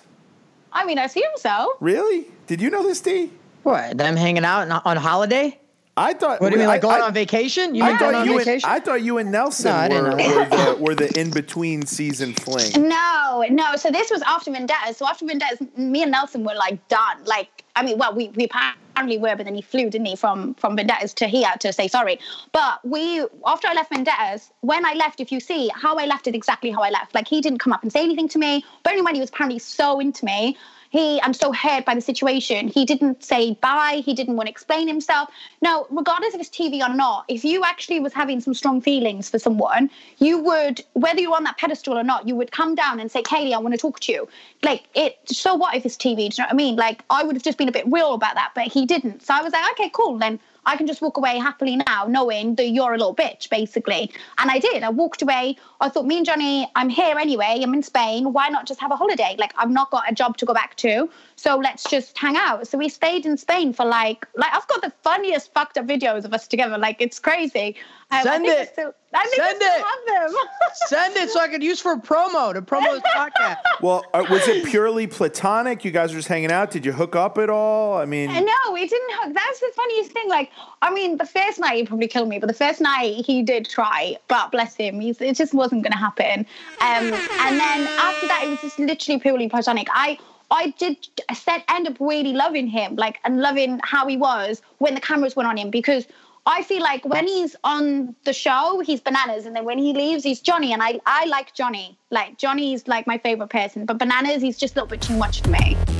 New York City. We are coming back to our home away from home, Caroline's on Broadway, for our first Challenge Mania Live of 2019. It is Saturday, January 26th, for a 1 p.m. meet and greet and a 3 p.m. live show with a panel that between all of them have eight challenge championships, and that's if you include D's, which he insists that I do. But without D's, you still have five. That's right three from Kenny Santucci, two from Susie Meister, and also on the panel, Final Reckoning finalist Miss Marie Roda. That's right, New York City's own Roda. If Ja Rule was there, he'd say Roda. It's a great panel at Caroline's Saturday, January 26th. Tickets are still available at challengemania.live. Now, hear me out. The first time we did Caroline's back in June, our meet and greet tickets sold out in eight days. Now, this time we've put a couple more on sale for you, but they're still going fast and they're almost all gone. So do not wait. If you want to do the meet and greet, get over to challengemania.live right now. It's Saturday, January 26th at Caroline's on Broadway, the first Challenge Mania live event of 2019. Susie Meister, Marie Roda, and Kenny Santucci on the Caroline stage with myself and the devil's advocate himself, Mr. Derrick Kosinski. We cannot wait to see you guys at Caroline's this January. Did you know uh, like for instance, I mean, I, I you said that they showed you highlights and you saw the thing with Nelson and D. Did you have any concept for the idea that like Johnny was this sort of larger than life, you know, kind of character on the show who's done almost every season? And, and you mentioned no. like him wanting to take over these rooms and have tell these stories and stuff. Did you realize that like he sort of feels that way because over the last few years he kind of has become the de facto face of the challenge? I mean, to you, were you just like, who is this random guy who thinks he's better yeah, than everyone to, else? To me, I was just like everyone in there. I had no clue of the importance. Had no clue of how long or how many times they've been doing this, and I think that was the nicest thing about going into a different country on a different show was, you know, if we like I do shows here and you're already like looked at as the intimidated one because as the one that intimidating other people because you're already on TV. Whereas for me, it was nice to go into a room where I felt like everyone was equal. I felt like I'm going to treat everyone the same. I don't know anyone's, you know, if their value is more important than anyone else's or if they get, everyone gets VIP treatment in Tally. I know this, but I didn't know that that was the situation with Bananas. As far as I've seen, I just felt like he was a loudmouth, very overly confident, loved to tell stories and just loved to be like center of attention. That's what I thought about him. I never knew Cara was like this beast. I, I never knew Leroy was who he was. Like I didn't know anything about anyone. I only actually learned a lot more about people when we left. And then Johnny was literally going through everyone's Instagrams, going through like what they've done and where they are and how far they've come, if they're strong, if they're weak, if they're a layup, if they're not. Like he was literally just telling, educating me on the challenge, basically. Which it would have been good to have that before I went into Vendettas, but obviously I didn't. But you went into the reckoning. You went into the reckoning with yeah, the reckoning. Sort of the well, reckoning was something different. For to me, it was like an awesome underdog story and I, well, I we can tell her. We can tell her right now that. So, Kayleigh, we're uh, we're going to announce these next week, but we can we can give a little bit of a tease. We're giving okay. our Challenge Mania awards away in a couple weeks, and we're announcing the nominees. And you are actually going to be up for comeback player of the year because oh, of really? the way that you came back from obviously leaving in the middle of vendettas because of that incident, and then coming back to Final Reckoning and having you know both your partner and Kam's partner go out on episode one. It, early on, it looked like you might be sent home again, or you know not I by know. your own accord this time. But you guys managed to make it very far and, and almost make it to the final. So kudos to you for that, and you are officially one of our nominees for oh, the Challenge nice. Mania Award for Comeback Player of the Year. I feel really honored to to to be fair. That makes me feel really proud because when I got the call um, to go back um, they gave me the call quite early, and I think maybe to give me a little bit of like a heads up, maybe you would have trained to come back this time. But they gave me a heads up quite early on. So I was like, you know what? The fact that they even asked me to come back when Johnny was like, they usually never ask critters to come back. Like, it's not what they do. So I was like, do you know what? I'm going to train. I'm going to train and I want to prove I'm not this layup that everyone was calling me. And I can be somewhat a threat to people without my foul mouth. So I was like, I trained like five days a week. I was like, I'm to try and swim. I'm to do this and do that. And then when I come back, I did come back pretty much fearless. And I was like, as soon as I knew it was partners, I knew I was to be partner with Kailah. Like there was no doubt about that. But I'm not one to like hold grudges. I am very much like I'm Dory anyway, so I forget a lot. So half of the foods I have, I've probably forgotten what the food's about. So then I just end up rolling over and just be nice to them the next day. So for me, I was like, it's done and dusted. Like whatever's happened, happened. And we got on like a house on fire literally the very first day. So coming back to me was I was scared because I knew that obviously all them girls were going to be there, but karma really has a way of uh, coming back around because literally I had to deal with Kailah for no more than what three hours. The rest got booted out in the very first challenge, and then Kailah got sent home the next day. So I was like, okay, start fresh for me then without all my enemies. You want you want to know what's really funny that you said you haven't you hadn't ran in in twenty in twenty years earlier yeah. is is she did the weirdest thing when after the the the Joss Derrick battle went down it, we were all done. Like they were about to announce, like you know, okay, um, you know, he these are the winners, these are the losers. Um, they're about to dismiss us. You know what I mean? The mercenaries are allowed to go home. We're fucking like freezing our ass off. Like I'm all busted up, but I can't move. And she walks down. Who did you walk down with? Uh, I don't think I walked down with anyone. Uh, uh, do you walk down like? And you like looked at me like examined me like I was like some kind of a like I didn't understand because I didn't move and like you just came and just like sniffed me like a dog kind of. You but like, but, No, but and you I- need to understand something, Derrick. The way that you performed that night, I've not seen anything like it. Like for such a small dude against Joss, I was like, this guy is a monster. Like I didn't expect it from you. I was like, Joss has got this. Like this is easy. And then I started getting more and more angry because I was like, Derrick, just give up. Like what are you doing? But you were just so passionate and so that I couldn't believe what I was seeing. So I was like. I felt like coming down and poking you, being like, "Are you real?" That's what like, it- that's- human?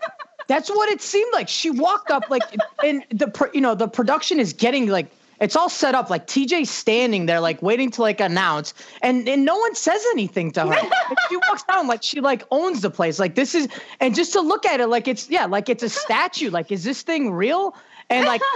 And like I, I, I didn't talk much. I wasn't very like I said hello, Derrick. I said hello, Derrick. I said you done really good. Like I, I, I congratulated you. Yes. No, we like we like we met. Like we had met, but I wasn't like I wasn't very like oh like oh like talk like very talkative and like like uh, like loud and emotional or anything like that or exciting. I was just like I was kind of like uh like like the Tin Man when from the Wizard of Oz. Like only move his mouth at that point. Uh, God. But it was just so funny because I never seen anything like it. But I was fant- I was literally like mesmerized by you, like literally mesmerized. Obviously, I was upset as well for the Joss situation because obviously he's my boy. But then I was, I was more like so involved in that in that battle that I was, I couldn't believe that you was a real person. Because for me, how you didn't give up and how he didn't give up. Obviously, I know Joss's mentality and I know his physical strength, but with you, I was like. I just honestly was I couldn't believe it. So that's why I just wanted to like meet you. And then I remember Nelson getting a little bit jealous because you two had a little bit of a rift, and he was like, "Why are you going to speak to him for?" And I was like, "Why not? Problem? Like, what is your problem? Like, shut up." it's funny. What you know, I'm just wondering from from your point of view, like what was the what was the most fucked up thing you saw happen in that thing, in that? in you in your battle, Yeah. Um, you, probably right. How it, it I can't remember how long it'd gone on for, but it was hours. But you were still comical about it. Like your your personality, and you could see it really come through. You was having fun with it. You was being cheeky. You was like still like giving the banter to him during a very physical like battle that mentally was just draining for us to watch, let alone for you to physically go through. And I, I couldn't. ta- if you've seen, I couldn't take my eyes off both of you. Like it was just crazy. I would watch it all over again. But that in itself, of the Hall of Vendettas, was probably the craziest thing I've seen. Like out of the Hall of the challenges, of everything we've done, that was probably the worst but best thing I've probably seen. Yeah. I, I wasn't. I didn't. sh- I didn't shut up the whole time. I didn't like. No, was- you kept saying you you want it. Come on, like come get it. And I was just like, what the fuck is this guy? I was. ta- I was like. I would walk by and I'd like talk to you guys. I'd like motion you guys. Marie Yeah. was yelling at me. Marie was then- going, yeah, Marie was giving you so I, I have to laugh at that crazy girl. Like she's not well, but it was so funny the way she was going, Derrick, just give it up, you selfish prick. I'm like, what the fuck? Why are you getting so passionate about this? Like it's crazy. Can I just say that what you just said about Marie might need to be a T-shirt? She's not well. was it you said? Um, I thought she was. I thought Kayleigh because you had already been in the game. So my initial thoughts are she's athletic. She looks athletic. Who, She's still in the game. Yeah. So then No. you're like, I haven't ran in 20 years. I'm like, whoa. it was my social game. Like literally, it was my social game that kept me in the game. Like I was fluttering my eyelashes at Tony, and I would be like, "No, don't put me in." I would literally just be trying anything to try and stay out of elimination, Yeah. and it and it worked. Like it really did work. But I knew second time round, if you was to come back, that's not going to work anymore because people know that they can just get you out. But then I got told it's the opposite because they'd rather keep a layup in because they know they beat you in the final. So I was like, I don't want to be that person. I want to be a competitor. Like I used to be athletic when I was younger, but I mean, you just grow up and you think, nah, not today. Gym can start on Monday, and then 10 years later, I'm like, gym can start tomorrow. And I'm like, nah, it's pointless. I had a high metabolism, fast metabolism. I didn't really gain much weight. And then I think on Vendettas, I realized how fat I was. I was like, oh my God, what are you doing, Kayleigh? Like, work out for God's sakes. And then I thought, no, I'm coming back a better person if I'm going to come back. And I did. Can you give us a, uh, a crash course on your history with the other UK folks that, that uh, got sprinkled into the challenge world at the same time as you? So, Melissa and, and Rogan and Kyle and Joss, and your history with them on, on past shows or relationships you might have had with any of them, just so our because I think Um, I think we, we got introduced to all you guys sort of at the same time, and I know that you know rumors fly and people can do Google searches, but for people listening who don't really know, who were you closest with or or had vendettas with going into to the challenge with those folks? Um, so I'll start. So Melissa was um my best friend. Like literally, we were inseparable. We unfortunately had falling out. So when we went into series five, they actually brought Melissa out as like my ex kind of thing because it was the worst ex I could ever have out as like those someone coming into the villa. We had the worst war. Like the last episode of series five, All Stars, was literally just about us at war. It was it was vile. It was an awful argument and we never really made up. I hadn't seen her until I got to the airport to go into Vendettas. Like that was the first time I seen her. We had no clue we were both doing it. I had no clue she was doing it, um, and that was the first time we seen each other. But I think where we knew we were going into an environment, we had no clue what we were walking into. We were kind of like, should we stick together? And I was like, you're a loose cannon, so I don't even know if I want to stick with you because Melissa, I mean, you've you've you've seen what she's like. She is zero fucks given. Whereas I like to play a little bit of a safer game to try and think there's paychecks involved in this, and I've got bills to pay, and I've got shit to do. So I don't want to be the first one out. So for me, I was like, maybe we can stick together, maybe not. Let's adjust. Let's see the situation when we get there. And obviously, we got there, and I kind of just clicked with everyone. So I was like, Melissa, I don't really need you, to be fair. I was like, you can go off and do your own thing. But we kind of did stick together, but didn't. I have a lot of love for her, but a lot of hate for her at the same time. Now we're cool, but at that point, we weren't cool. Joss, obviously, is my ex, but he cheated on me. Um, so going in there, I was like, I don't know how I feel about this. I haven't really seen him much since, but he was always someone I have a lot of love for. I think I have a lot of love for everyone, don't I? How long did you Um, guys date, you and Joss? And was he Hey. considered your boyfriend, or was it like Yeah. a similar situation as the beginning where you were like thought he was your boyfriend, but No, no, no. He was actually my boyfriend. I wasn't fantasizing this, so I was dreaming things. Like he was actually my boyfriend, and he um he actually cheated on me. But the funniest and craziest thing how I found out he cheated on me was I woke up from a dream. And I texted him being like, "You fucked Vicky, didn't you?" And he was like, "Oh yeah, how do you know?" And I was like, "Oh my god!" I was like, "What the fuck?" I'm literally Mystic Meg. Like I'm so psychic. It's insane. I literally have these epiphanies of like things happening, and I think this is why I'm so crazy. Is because then I vision it, and then if it get gets clarified, I'm thinking, "Oh my god, I'm actually not well in the head. Like something's wrong." But I visioned it. He admitted it. He regretted it. He tried to get me back, but unfortunately, when you cheat on a crazy person, the crazy person forgets, well, for, can forgive, but they can't forget it. So it was always at the back of my mind, like every little niggly argument we'd have, I'd be like, well, you fucked someone. And I wouldn't let it drop. So I was like, it's not going to work. But then when we went on to Vendettas, I realized I missed him as a person. And we there was no like animosity there. Like we were fine. And then Rogan was the guy I kissed on Ex on the Beach in my first series, and he told me how many girls he'd slept with, and I was like, "Get out of the hot tub!" Like, Wait, kicked off wait, him. wait, wait, wait. That, Rogan. You're talking about our Rogan. You're Yes, I'm yes. that's great. Yeah, so he admitted how many girls he'd slept with, and I was like kicking off at him. And funny enough, he went downstairs and got with my best friend literally that night. He was like, okay, fuck you then, and went downstairs and started kissing Anita. So I was like, that just sums up exactly how you are as a person. But Rogan, I, I absolutely love as my brother. Like, he's the best person in the world. And there was no animosity there. Like, we love each other. Um, Kyle, it's funny with Kyle because whereas Kyle comes from Geordie Shore, um, Geordie Shore hate me. like, there's no question about that. Like, I've got restraining, they've got restraining orders against me. Like, it's crazy. Like, they all hate me, all of his cast members. So it was always weird. It was always weird for me to see Kyle because even he said he was like, "Oh, the girls are going to be mad that I'm with you because they really don't like you." But it's funny why they don't like me the, the reason why they don't like me is because on Ex Beach Series 2, where Charlotte and Gaz, who were like Geordie Shore cast members, came into our show to like create more of a audience watching and a buzz and stuff, I looked up to someone like Charlotte because she'd be on Geordie Shore getting cheated on by guys left, right, and center, and girls would feel sorry for her. And I was one of them girls. I was like, she's so relatable. Like, I love this girl. I was first one to greet her, blah, blah, blah. Bear in mind, I had the guy who I thought was my boyfriend, but in his head, he was a single guy. I had the guy in there basically fucking everything left, right, and center. But this one girl, Charlotte, that came in, I thought, you know what? You're not going to do that because you're the type of girl that's had that done to you. So you can relate to what I'm going through right now.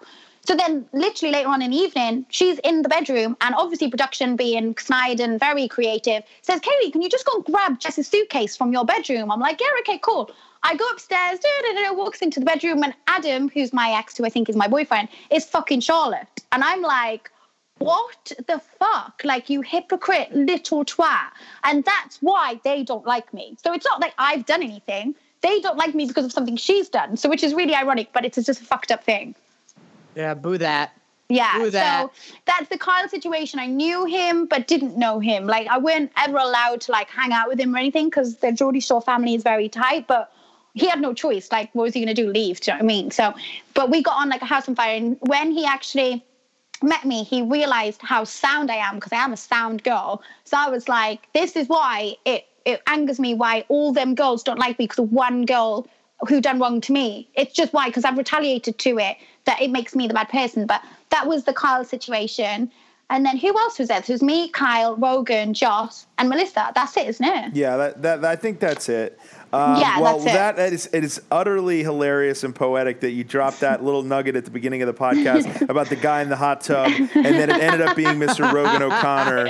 Um, Yeah, I believe you can purchase his new calendar today um, if you find him on Instagram or Twitter. There's a plug for you, Rogan. Um, let me ask you this: we, we we have to get to the the elephant in the room, which is I think what kind of was you know in the middle of vendettas and the final reckoning was what sort of we saw play out on the final reckoning but what really kind of was spawned on social media between you and natalie which is hmm. where you sort of in an effort i think to talk about whether you know why you thought her and Johnny were not a you know a big deal to you, and thus you didn't feel bad about kissing Johnny.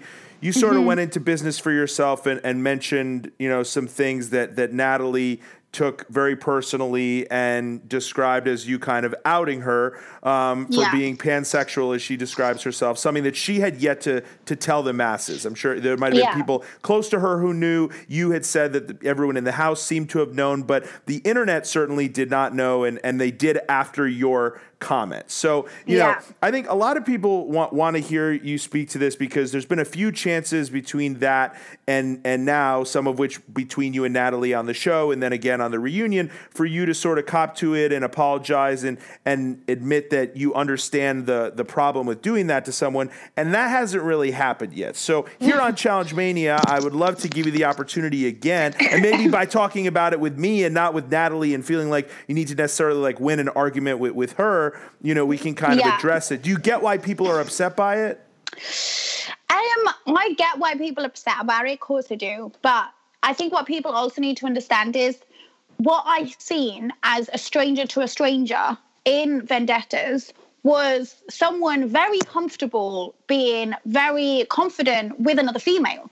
So if that's something that you really don't want anyone to know, you wouldn't be that confident and comfortable doing it with multiple cameras in your face, strangers around you that don't know you and don't know anything about you, who are going to have that first impression, like opinion of you based on how you're behaving. So if something means that much to me that I don't want someone to know, you won't know because I'm not going to show you on TV, off TV, in a private room, in a room full of people. I just wouldn't do it. So my argument like I reverted back to when people are like opportunists, so they create drama and create storylines for that sympathy or for that storyline, for that airtime. I felt like after Vendettas had finished, me and Natalie, we didn't really squish anything, but for the record, me and Natalie are completely fine now. Um, we hadn't really spoke about it, but I didn't know she had anything to do with the suitcase gate. As far as I was concerned, she warned me. She she told me that obviously it happened, but she had nothing to do with it. She wasn't involved. She wasn't there. Like she was just trying to stop them, basically. So obviously, when I seen that video come out, um, it was like a little clip of what with the episode that we were about to see. I seen Natalie there giggling like a little schoolgirl. I seen her very much involved when she said she wasn't involved. So I was a bit like, why do you need to lie to me when I don't mean anything to you? You don't mean anything to me. And all of it over a kiss with a guy when you was in bed with Veronica. So why is it that I'm getting blamed as this person, as a boyfriend stealer who really hurt you, when really that's not the case? And I didn't, in my head, if you're comfortable enough to do that, why is it that I can't talk about it after it? Because if they had filmed it, which she openly said, but they didn't film it, okay, but what if they had filmed it and had aired it? What would you have done then? It would have you your family would have known from TV. So why I don't understand if you if you really didn't want anyone to know, why would you have been behaving like that? Or why would you be very vocal about it? And and that was my argument. So when we came clashing in Final Reckoning, I did say to her something that bothered me about the ganging up was that she was laughing about it and said she didn't have anything to do with it. I would have rather just been honest and just be upfront. I I much respect people if they're just honest about situations and just be like, do you know what? Yeah, I did laugh at it. I found it funny at the time. I was drunk. I was an idiot. Da da da. I would have been like, okay, cool. You've held your hands up. Whatever. But it was the lie and me being her friend right up until that clip came out and being very supportive of her because everyone hated Natalie. I'm not going to lie. And everyone had a lot to say about Natalie. So when it came to that clip, I was like, it's like you've used me. And now that clip's come out, you've done like a whole flip of like now of the enemy. But it's what you've done that to me. Like it's not what I've done to you. So then she'd made a comment on Instagram saying something like, yeah, well, clearly Kayleigh likes to take people's boyfriends or something like that. And I was like, how is it I've taken your boyfriend when you don't even actually swing that way? So, but that was a natural reaction to me because that's what I'd seen her do. Like she had a shrine of Veronica, uh, like above her bed. Like it was very vocal. It was very open. Nothing was hidden. So it was puzzling to me to think, okay, well, if your family and friends and people don't know, what if they'd aired all of you know you kissing Veronica? What if they'd aired that? It, it's that not a vocal? Is that not something that then everyone would have known just from seeing it on TV? So I was just a little bit annoyed, and I was not backing down from that because I understand in America you take things like that very seriously, but I obviously I obviously take people slandering me very seriously too over something that is completely irrelevant to the situation that we're actually going into. So I was like, I don't really understand why I'm getting punished and getting made this evil bitch when if you didn't behave like that, I wouldn't have that comment or have that opinion of you or have that to say about you. It's what I've seen is what I'm commenting on.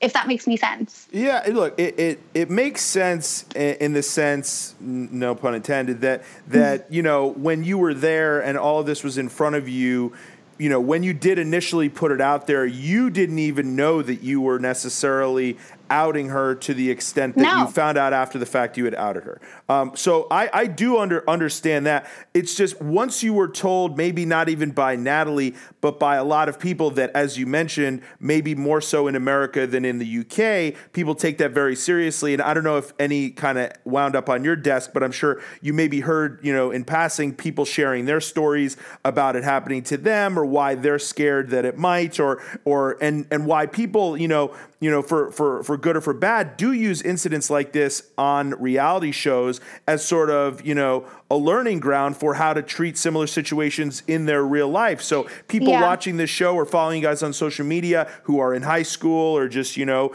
in a in a group or something like that might find this now, oh, well, th- th- it's okay to do that because I knew or this or that. So I'm just saying, like, I, I, can understand why in the moment you didn't think there was anything wrong with it. And even after the fact, when Natalie's telling you there is, you sort of still want to hang on to, but this is why I said it and this is why I felt like I needed to. But to the other people, so to someone from afar saying, wow, I'm petrified of that happening to me, um, and seeing you do that to Natalie makes me even more scared. What would you say to them? Could you at least say that, like, this is a learning experience that if it happened again with someone else, you probably wouldn't put it out there and you'd make sure, hey, is this something that everyone knows or that something that you are okay with me putting out there? Or would you do it exactly? Exactly the same way again. I think people just want to know, uh, you know, if if going through this experience has taught you anything. It sounds like it did, even in the sense that you said that here in America we take these things very seriously, which I don't know that you even knew that going into it, right? Well, yeah, I, no, I mean, go on, Derrick, before I no, have my speech. Well, yeah, no, it's just you know what it looks like is like she took a shot at you, you took a shot back, and mm. you know it, it's like if I'm if I'm making out like if I'm making out with the dude like on the show. And yeah. You know, it'd, be, it'd, be, hard to hold on to that. You know what I mean? It, it, so it wasn't so much that. It's just for me. For me, I I, I kind of don't really um, analyze people as easy as everyone else. I just take things in the moment. So, in the moment when I met Natalie, I absolutely adored her. There was nothing I had against her. So, when the whole kiss happened with bananas, it wasn't that I needed to tell her because, like I said, there was it wasn't that deep. Do you know what I mean? So when that all blew up, you have to bear in mind, I'm whether it's it's not like there was no TV crew, there was no people around it's it was like if you're naturally doing that with a girl, I'm naturally going to think that people know. Like it's not something that I think is going to be a top secret that no one can find out, not even the FBI, because in my head, you're in you're getting filmed. So if they actually use this footage, then how is it that you really don't want someone to know that you're pansexual or whatever? I, I I'm not familiar to that word. I don't. I, we don't use it here. But if you are that and you didn't want people to know, how is it that you're behaving like it then? I, I didn't quite get that. So when I said it, yeah, in my head, I was like, well, everyone knows. Like all the cast knew. I had the challenge fans are fucking crazy. I'm just going to put that out there. I had fans texting me like screen grabs of her with her girlfriend before before Vendetta's filming. So I'm like, if if it's that much of a serious situation, how is it that you're with a girl and openly with a girl on national television in front of 30 strangers and it's it's meant to be a secret it's not a secret because if i didn't initially like you then how is it that you want me you would expect me not to think that that's going to be a secret? I'm naturally going to think well why are you accusing me of stealing your boyfriend when you're you like a girl? Like that and that was my mentality. I was like why are you accusing me of stealing a guy when you don't actually like guys? Like you openly said that. So why is it it's a secret? So that's why in my head at the time when I said that, I didn't think it was wrong. Obviously, now she's given me the whole speech that no one knew. To a certain degree, I can't sympathize towards that because if you're going to do it on national television, the whole fucking world now knows. Like, it's not a secret anymore. Do you know what I mean? And you can't use the excuse, oh, because it wasn't aired, no one knows. Well, the whole fucking cast and crew know. So would you expect everyone to keep your secret? Like, it's not like you told everyone, oh, no one knows that I'm pansexual, so please don't say anything. Not once did that word come out, not once did that phrase come out of her mouth. So why, uh, why would I think it's a secret? Would I have used that knowing that back home people don't know? Absolutely not. And that's the difference. I would never like go in for someone's sexuality if I knew that that was going to be an issue. But to me, it was not an issue because she was open about it. And that's why I did point blank, period, refuse to apologize for something that she was open about in the first place. And then I, I felt like it was getting to a point where it's getting used and used and used as like a way to make it sound worse than what it was. And that's why I call someone like Natalie an opportunist. Like she used that opportunity to then create more of an atmosphere. It then went rolled on to Final Reckoning. We left Final Reckoning the best of friends. But then at the reunion, it's still a feud. I'm like, no, I'm putting an end to this right now. I'm not being used as your little scapegoat to have a little feud, to have some airtime. You either like me or don't like me. If you don't like me, expect me to be a cunt to you because that's how I'll be. But if you're going to use me to be nice to me and then want to create a feud or a fucking reunion for like fucking what, $1,500, like fuck off. I'm not about that life. You're either like me or you don't. And that's why she called me and said, look, I want to squish this. And I was like, Natalie, it was squished to me. Like, at the reunion, I didn't really get all that energy. Like, I didn't get it. I was cheering for her when I left, when she got into the house. Like, and this is why people need to understand there's a difference between some cast members that create opportunities to make something and people that are dumb brushes like me who just walk straight into the firing line. And then in my head, I'm like, no, I'm right. I'm not apologizing for something that if you don't if you can't admit that you created something for no reason or you did behave in a certain way and initially didn't tell anyone that no one knows no i'm not i can't I, i'm not going to know that situation is not meant to be aired outside because in my head it's already aired on national television does that make sense yeah yeah, so, it does. That, but I mean, how else is how else would we anyone get that type of information unless we had Challenge Mania? If child's play did not exist, this would have never been talked about because you know. Ne- but that's the thing. I've never talked about it because Yeah. I don't owe any of these crazy Natalie Big Brother fans an explanation. Like Natalie had that explanation in Final Reckoning, and I know you've seen it got heated. I haven't actually watched it, so I don't really know what they showed. But the initial whole conversation we had was it was calm until Natalie started getting a little bit aggressive, being like, "Well." She she kind of wanted me to apologize for her, which I said I apologize for how that made her feel. I didn't categorically apologize for what I said because if I'm going to apologize for what I said, that means I believed I was wrong for saying it. But when I watched her behave the way she did, I don't think I was wrong in saying that. But then how it stemmed from it becoming a big thing, yes, of course I apologize for that. Because if I'd known that she didn't want anyone to know, I wouldn't have said anything. But just answer me one question, and all the fans listening now. If they'd aired her and all her antics with Veronica, would I have then been in the wrong? Um, I will say Scott? that I well I I will say that if it was something that had aired on TV and you addressed basically what we had all seen, I don't think it would have been perceived the same way and I don't know that if you had then been accused of outing her as many people would have felt that you were what had done that and not the footage that you're talking about. So I do Yeah, think well, that is because- a, that is something that changes things for sure. because it would have been because it would have been okay it came out on tv then natalie calls kayleigh hey you boyfriend stealer and then kayleigh goes well you like girls anyway so what's the big deal and then that's what it would have been Well, right it's also Yeah. the way that if Yeah. you had put it. Look, it, it's like you know. I think that you know, like it or not, Kayleigh, when you did post that on social media, there are people, probably a lot of them, who didn't have any idea, who don't like you know follow her on Instagram and know about her girlfriend, or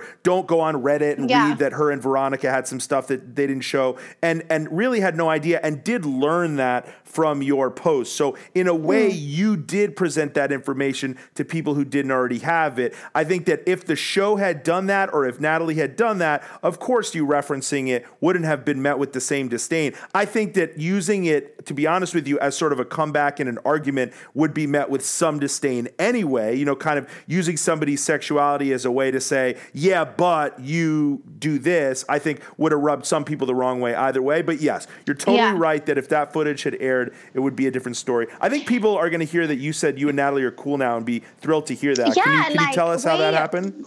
We're totally cool now because after so after the argument on Final Reckoning, um, as I know I got heated, I know I was blabbing on and using my foul mouth when we started to get very, very irate.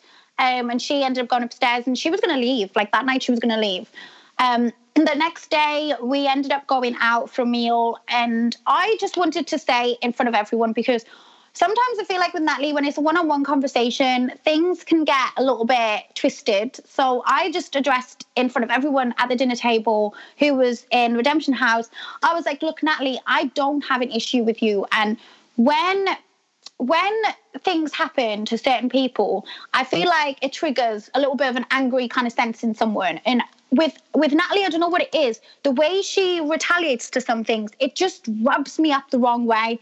And I just felt like the whole outing thing, I felt like the whole comment thing, the way she behaved and the way that it was then used after, I just felt like it could have got squished so easily. But instead, she continued being so upset over Johnny and continued and continued and continued. And I was like, no, like, I'm not having this. Like, it, what I seen is not how you were behaving right now. So it doesn't make sense to me. And I said, that's all I wanted you to know. I will apologize for how that made her feel because God forbid if I'd known that she was going to be so upset over me having that comment, I would never have said it. I'm not like that heartless. Do you know what I mean? But, but like I said, in the moment, I didn't think I was doing anything wrong. And that's when she finally understood at, at that meal. So that's why I was like, now we can brush under the carpet and now we can be civil. Like, that's all I want. I don't want to continue having a war with you over something that you was in the wrong, I was in the wrong. And I can hold my hands up and say we were both in the wrong. But it's not something that I feel like all the hate that I did take for that situation, not once have I backed down because not once do I feel like I need to. I stood my ground based on the fact that all all of the cast members and even Kam tried reasoning with me about the situation and said, you know what, I can't because you are right. What we've seen is basically her openly being with girls. So you're not in the wrong, but just because they didn't air it to the nation for fans to see or for people to see that don't know the situation, that doesn't make me the bad person. Because if it was that it was vocal and aired and nationwide on TV, what then? Like it, it, it, it was blind. It was mind blowing to me. So I just needed her to realize that, and she did. We brushed it under the carpet. I cheered the fuck for her to get through back into the house, which she did, and I was so happy for her. But then at the reunion, I, I've, I haven't seen the reunion, so I don't really know what you guys have seen. But at the reunion, I mean, I was about to say, "Oh, hi, babe," like you know, like I thought we were cool, and then she starts attacking me, and this is what I mean by some cast members being a little bit extra for that callback or for that edit extra added story in the next season, or I don't know to look like you're some badass, but for me, I was I was puzzled. I was like, I was so confused with how we're still at war when I swear the last time I, I seen you, I hugged you and I actually said good luck and I was your friend. so it it was mind blowing to me. So when she texted me, she actually messaged me on Instagram going, Kayleigh, can I please speak to you? And I really want to address the situation and I probably shouldn't, but I just feel like I have to. But um, obviously you've seen that Natalie and Nelson are apparently close in Final Reckoning, right? Mm-hmm. You guys seen that? Caught a bit so, of it, yeah. So obviously, Bananas told me that they were in bed together, and then Natalie and Nelson categorically said it's not true. Um, but it is true. Natalie called me to say that it's true. So you can imagine my reaction to that. Now, bearing in mind, me and Nelson, this wasn't, you know, a confused little fling. Like, I thought Nelson was going to be my husband. Like, I thought I was done. I thought I was going to be happy for the rest of my life. Like, I was missing him so much in redemption that I just wanted to leave. Like, it was, it was a real thing for me. So when Bananas came in and said that, I tried holding a lot of my emotions and thinking, no, don't give the reaction you needed. I stayed calm and collective. He categorically denied it. She categorically denied it. And I forgave and forgot. And I just didn't have anything about it. She messaged me to actually say, and I respect her a lot for this. Like, not that it matters now, but I just respect her as a woman to woman to tell me it was. They were in bed together. They they were cuddling. But there was a situation why they were doing that. But for the fact of what Bananas was saying was actually true.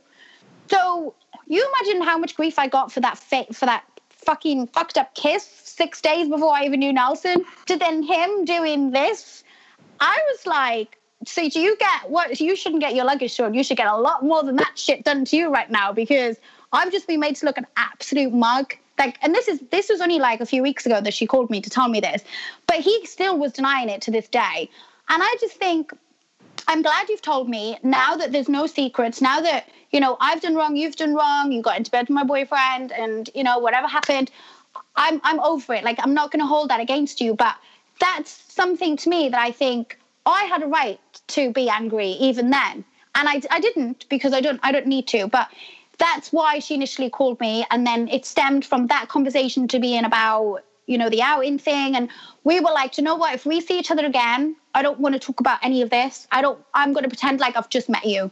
And that's how i want it to be. And she was like cool i just want us to have fun. If we are going to see each other again which more than likely we will you know i just want us to be cool and be how we was when we first met. And i was like yeah so do i. She's a cracking girl. I absolutely love her.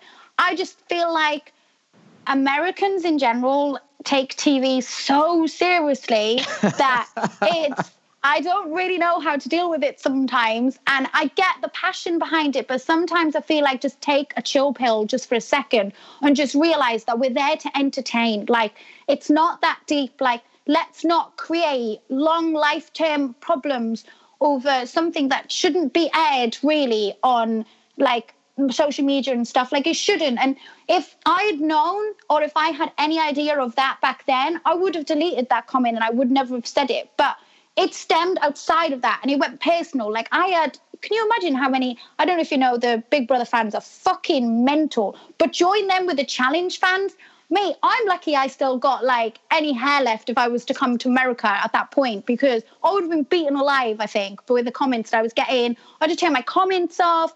I was getting the worst, vile, like send request messages. They were awful. And I was thinking, you don't even know anything that's actually gone on. You literally see 45 minutes of 24 hours.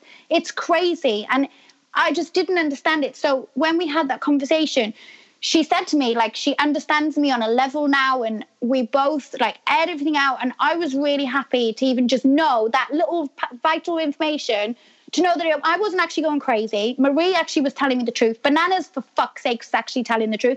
And all of that, I was thinking, it's just TV. Like, to know, I mean, my relationship ended anyway. If I was still with Nelson, God forbid, he would have had no legs left. But I'm not with Nelson anymore, and I didn't need to care about the situation. Do you know what I mean?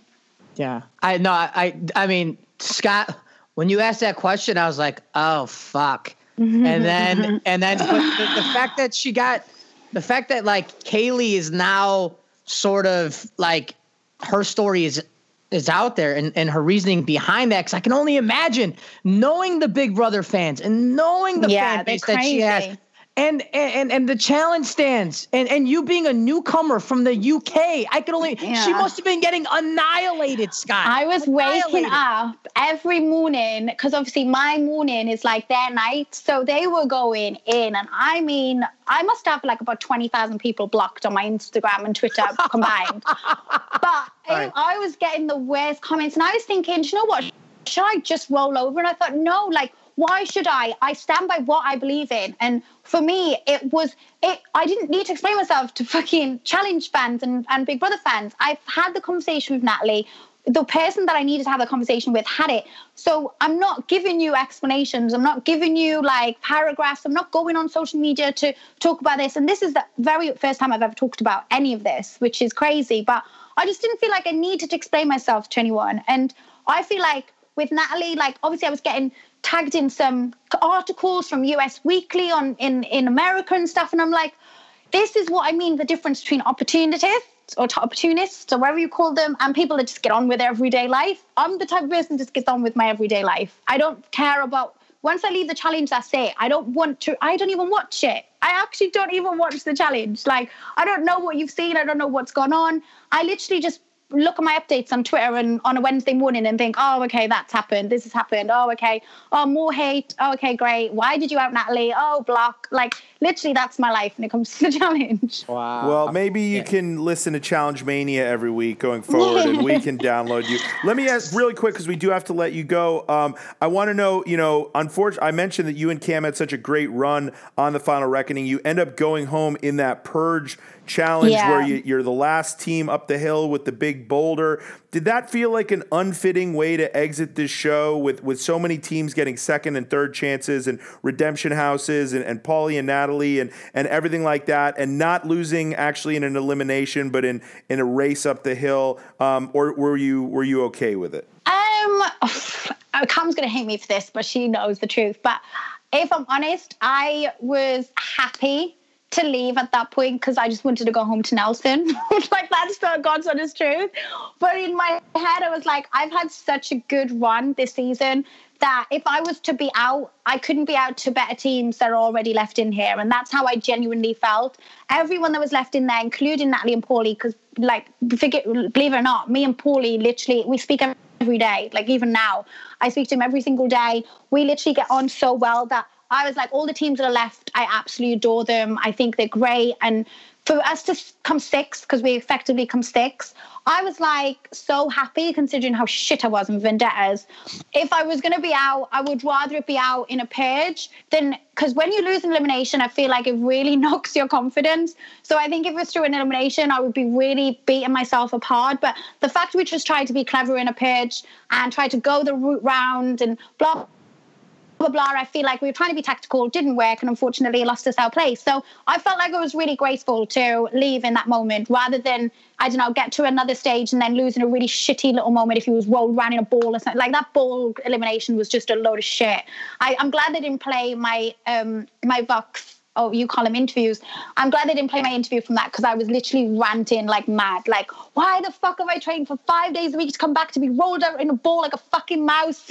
like it was, it was the worst. But I'm glad we left doing a physical challenge like that, if that makes any sense, because the challenges were a bit like circus one. Like it was, it was crazy. What do you guys call interviews? Vox pops. Vox What? pops?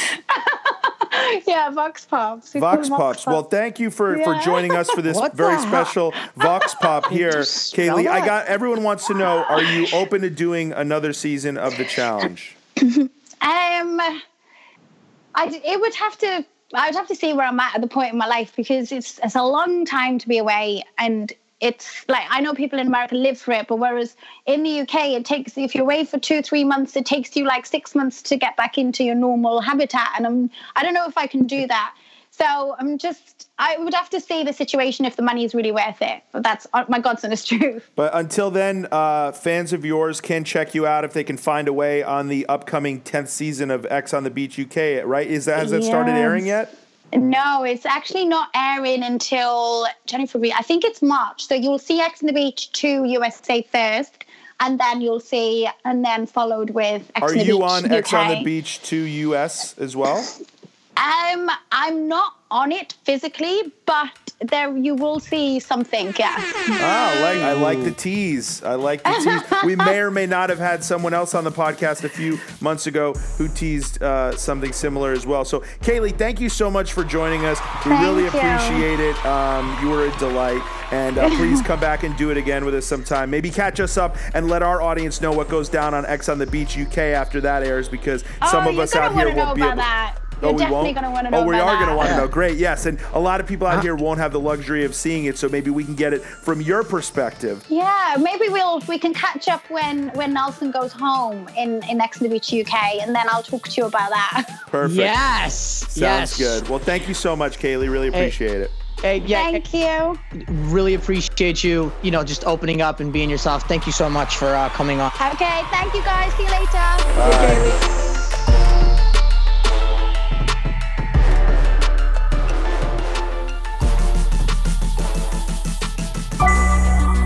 know, they say that everything is bigger in Texas. Well, that means that we just might have to bring our biggest challenge mania live to the Longhorn State. What could be bigger than Scott and D against TYB? That's right, Saturday, February 16th. It's Hunter Barfield and Nelson Thomas on stage with Challenge Mania. Get your tickets today at ChallengeManiaTX for Texas.com. That's ChallengeManiaTX.com. We are finally coming to Austin, Texas on Saturday, February 16th at the North Door. Get tickets now because they are going fast. All right, there we have it. Kayleigh Morris. Um, say what you will about her. She is an open book. And yeah, I look we you know we got in the in the weeds there about the whole Natalie thing, and you know I, I think I've you know made it public where I stand on you know issues like that and how they should be treated, and and but you know she explained herself. You know she she seems remorseful. You know, even if we didn't say on the reunion get the apology that, that I think some people wanted. Um, here on the podcast, she did bother to explain herself, what went into her thinking. It seems like her and Natalie have, have swept it under the carpet, as she said. So you're going to listen to this podcast and you're going to decide for yourself. But I, I do definitely appreciate how open and candid she was and how she definitely, you know, wears a lot of her actions on her sleeve. And she explained why she said what she said, and she claimed she did not mean it to have the effect that it did. So, so yeah, I thought, look, we had to talk about that, but we also talked about a lot of other fun stuff as well. And uh, and yeah, what'd you think, D? I just didn't think any of it was going to to go that way, that route. You know, I knew you were going to ask that question, Scott, and I was almost going to text you and be like, "Listen, I know I would know where you stand on this issue. You need to just, you know, give it. You know, you just need to be be nice about it. You oh, know what I mean? I, think I was right. You you you were, but for me, it's like sometimes you do tend to, you know, when you feel strongly about something, which is fine, which is completely fair. You you can't stop but to defend your your your point unless you get the answer that you want. And I don't think you completely got the answer what you that you were hoping for. I think you got complete opposite, which was had me laughing. I didn't get the Um, complete opposite. I will say this because because I will say it was not the complete opposite in the sense that she didn't come on and just start cursing at Natalie and say she deserved it and you know this and that. She didn't do that. You know, she even No. said, "Hey, me and Natalie are friends now." What she Yeah. said was, "This is what went into me saying it. I didn't say Yeah. it with malicious intent. I didn't know Uh-huh. it had that effect, and Yeah. now I realize this is a large issue for you guys in the states. I, I find it hard to believe it's not a large issue in the UK as well. But besides the point, she's pleading ignorance to that to that aspect of it. She's pleading ignorance to the fact that she even thought this was an example of outing someone. So you know, I will say, you know, this is a prime example. And I try to make this clear all the time when people talk about us being biased about certain people. It has nothing to do with the people, it's about the action. So, like, Kayleigh just came on this podcast for not even part, part of it, 90 minutes, the entire podcast. She was a delight. She has an infectious personality. She's very funny. You know, I would love to have her on again. I, I have nothing bad to say about her. I still disagree with the fact that to me, when you do kind of by accident stumble into doing something that a lot of people are offended by, I do think there is a way to just kind of say, ooh, even though I didn't mean it like that, even though I did think that it was completely warranted to put this out there because to me, she was doing stuff right in front of me that led me to believe that this wasn't a, you know, a secret part of her, her uh, personality or, or her life. You know, even if that's the case, you say, oh, wow, look at all these other people who have nothing to do with Natalie or myself in the real world who have been affected by this. Maybe I should just kind of apologize. That, you know, that is certainly the way I think someone should handle it. But I don't think she's at this point, at least on our podcast, I don't think she was disrespectful about how she sort of, you know, explained her actions and why she didn't necessarily feel she needed to apologize for doing something she thought was wrong. So, so in that sense, I can disagree with the uh, what she did, the action. Whether she did it by accident or not, you know, I can disagree with that fact that it obviously affected Natalie. It affected a lot of people who were presented with this issue via social media when they read about it.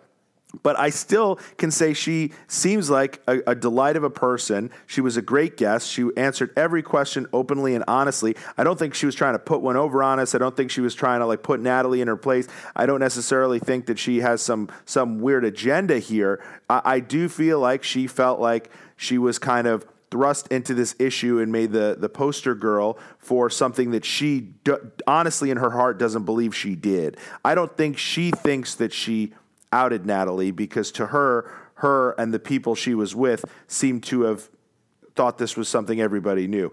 The problem is it wasn't, and once you find out that it wasn't something everybody knew, and once you find out that you just told a large segment of the population about this, maybe take a step back and say, wow, did not realize the power of, of social media and the fact that I was putting this out there. I'm really sorry to anyone that's affected. She's not necessarily doing that. So she's not doing the opposite D of what I was expecting or what I was looking for, but she she certainly did not, as you said, like, you know, dive full head on into uh, an apology, but I'll take it, you know, because Yeah, w- we don't need to tell people what to say and what to do. We can only give No. them the platform and the opportunity. Yeah, and you know, she's just telling her side of the stories, and that's that's fine. Like, you know, we're not here to, you know, you know, for, like th- this whole this whole challenge reality TV social media world is is it's bonkers. Okay. And sometimes these cast members just want to live their lives and like just, you know, say things how they want to say them and not thinking about how it is going to now affect all of these people because they're just one person. But thousands of people are watching them and watching their statements. So now, as opposed to something that they would say in, like, say, an argument that's not on TV, you know, it, it, it you know, they're now have to think, rethink how they're going to present this. You know what I mean? And when it comes for a, a to a tit for tat, you know, verbal assault argument back and forth thing on social media, we've seen it with a lot of cast members. They go back and forth and then 30, 40, 50 people chime in on it, picking a side. I think eh, you know, the reason why you asked this question is because it had even a bigger effect on a larger scale because now you're bringing in the Big Brother people, the challenge people, you know, the Kayleigh fans, the, the you know, the, the people who want to chime in on it. And it just becomes this like insane firestorm. Well, you know it was I mean? an issue that, that that MTV felt obligated to put as a tag at the end of the episode. It's never okay to out someone. This and that. You know. So I didn't remember. I didn't. as I, I, didn't remember that mentioned, as I mentioned all the time, I realize that we are talking about a show that collects 20 and 30 year old, sometimes 40 year old people who are maybe good at athletics, maybe look good in a bathing suit, certainly like to consume alcohol. They're casting you for certain reasons. They're putting you in a fishbowl, and we get to watch you on TV. And when you guys mess up, say the wrong thing, do the wrong thing, etc., like it or not, though, based on the amount of people that watch these shows, it is a learning experience for people sitting at home. It is for a lot of people the first time they're faced with any of these issues. So, for instance, like it or not, Kayleigh, Natalie, anybody involved in this, for a lot of people, I guarantee you this was an education process for that the idea of outing someone was even a thing, let alone something to avoid doing and something that can have repercussions for that person or anyone involved. I think there's a lot of people at home sitting watching this or sitting reading this on social media who thought, well, wait a minute. If I say see a woman kissing another woman, am I not allowed to just put it out there that I think that she might be a lesbian? Like there's some people who think that that is okay and just are ignorant to it. They're not trying to be mean. They feel like if I saw something, isn't it my right to then put it out there for the world? And, Yeah. and the difference is, and the reason you put the tag at the end of the episode, and why you know Natalie's explaining in detail on social media why it's not okay to do that, is because you don't know what's going on in that person's life. It's their right to decide who has that information about them and when. And they don't need to be, you know, have to come out and publicly speak about it. Whether you're a, a reality star who goes on TV or social media and has to speak about it, or whether you're just a person who lives in a small town who goes to a high school who now has to explain to their best friend or their teacher or their parent or whoever that why they've been, you know, may, maybe keeping something from them or decided they don't want to share something with them at that given time. It's their prerogative. It's it's a very Yeah. personal thing that is an individual's right to decide when they share it with anyone, whether it's the internet, which is like the epitome of when you should be able to decide when you share something, or whether it's even one person. So, you know, it's one of those things. Kayleigh is included, obviously, in this body of people where people aren't just born with this knowledge of how to handle these situations. You know, a lot of us over the last 20, 30 years learned about a lot of the way to handle these situations by watching you guys on the real world road rules, the challenge, mess up these situations. So you sit back and you're like, you know, there's probably a lot of people, I don't want to name any names, but there's probably a lot of people who watch some of you guys you know, say certain things, handle certain situations, you know, treat people a certain way, and saw the reaction to it and were like, oh, good to know. Maybe I shouldn't do something similar. So this is just an example of that. I, you know, I'll tell you this. For the most part, I, she didn't just come on our podcast and, you know, and I hope we don't get accused of, oh, she got off the line and we started talking about it behind her back. No, this is our this is our epilogue to the podcast. We're discussing how it went. I thought it went well. You know, you said, oh, I didn't get the answer I was looking for. You know, it was not just a, a clean, oh, you know what? I, I realize now that I shouldn't have done that. I'm sorry to everyone it affected. Sure, it wasn't that. But it also wasn't the other thing, which is she deserved it, and I, I was out to get her from the start, and this and that. She did explain Yeah. a little bit of why at the time she didn't realize the, what it was doing. She didn't realize she was telling everybody this. Um, and so, look, I still don't agree with it, and and I, although I do understand that ignorance played a part in her doing it specifically, I do think that I people who have witnessed this and followed this story probably now understand why you can't do something like that. So some good has come of it. So it sounds like Natalie and her are in a good place, which is, you know, all I can ask for at this point in regards to this situation. I certainly can't tell Natalie how to feel about it. So if she is okay with Kayleigh, then great. You know, that, that's lovely to hear. I think a lot of people will be happy to hear that. A lot of other great stuff in this episode, D. So um, I'd love to have her on again. Hopefully, she remains a part of the uh, the challenge world here. Seems like she's going back to do some more Ex on the Beach, where she is a legend over there. It sounds like, and in the UK. One thing I did take from this story that I know you enjoyed in a sick way as well, Mister Mark David Chapman, is you uh, when she goes. I got kicked off Big Brother for threatening to stab someone, and then the next week I got a call from the challenge saying, "Saw you on Big Brother. Would love to have you on the challenge." Isn't that an eye-opening look at how what these folks Oh. are looking for? If if anyone's trying out for Real World, because that they're they're casting now. I don't know if you guys have seen the flyers, but they're definitely casting now. Um, this is this is the model. This is the model you want to follow. Okay, do what Kayleigh does. Don't um, you know? Don't have a filter. Um, don't think before you act, and um, have fun doing it. You know, because it doesn't seem like anything she's doing is like it's like once once you piss her off, she's just like flying off the handle. You know what I mean? And she says, you know, she's not going to hurt anyone. She's not going to physically get, you know, get get into it with people. And that's what you know. Essentially, I think is is the vo- verbal assaults, the vo- verbal altercations is sort of like where much of the challenge is leaning towards as far as casting goes. You know what I mean? Because they don't want their stars to get kicked off necessarily, right? You know, I'm thinking, but a nice verbal assault, a nice verbal spat, you know, where you could say boyfriend stealer, and then all of a sudden, and then the next comeback is like th- hundreds of thousands of people, you know, wanting to, d- you know, destroy you. You know what I'm saying? That's that's what that's what happened. You know what I mean? Like something that little. Like it, Natalie may have, you know, it may have just been like one of those like punches to the shoulder, like eh, boyfriend stealer, and then all of a sudden this one comes back with boom, and then boom, and you know, I think that's what the typical cast I member am. I am looking forward to having Natalie on the podcast soon to talk about you know get her side of this obviously and also hear about her experience on the finale and you know she and I have been texting. We'll probably make that happen early in the new year. Um, Yeah. So uh, some news we promised to share here at the end of the podcast. If everybody stuck around.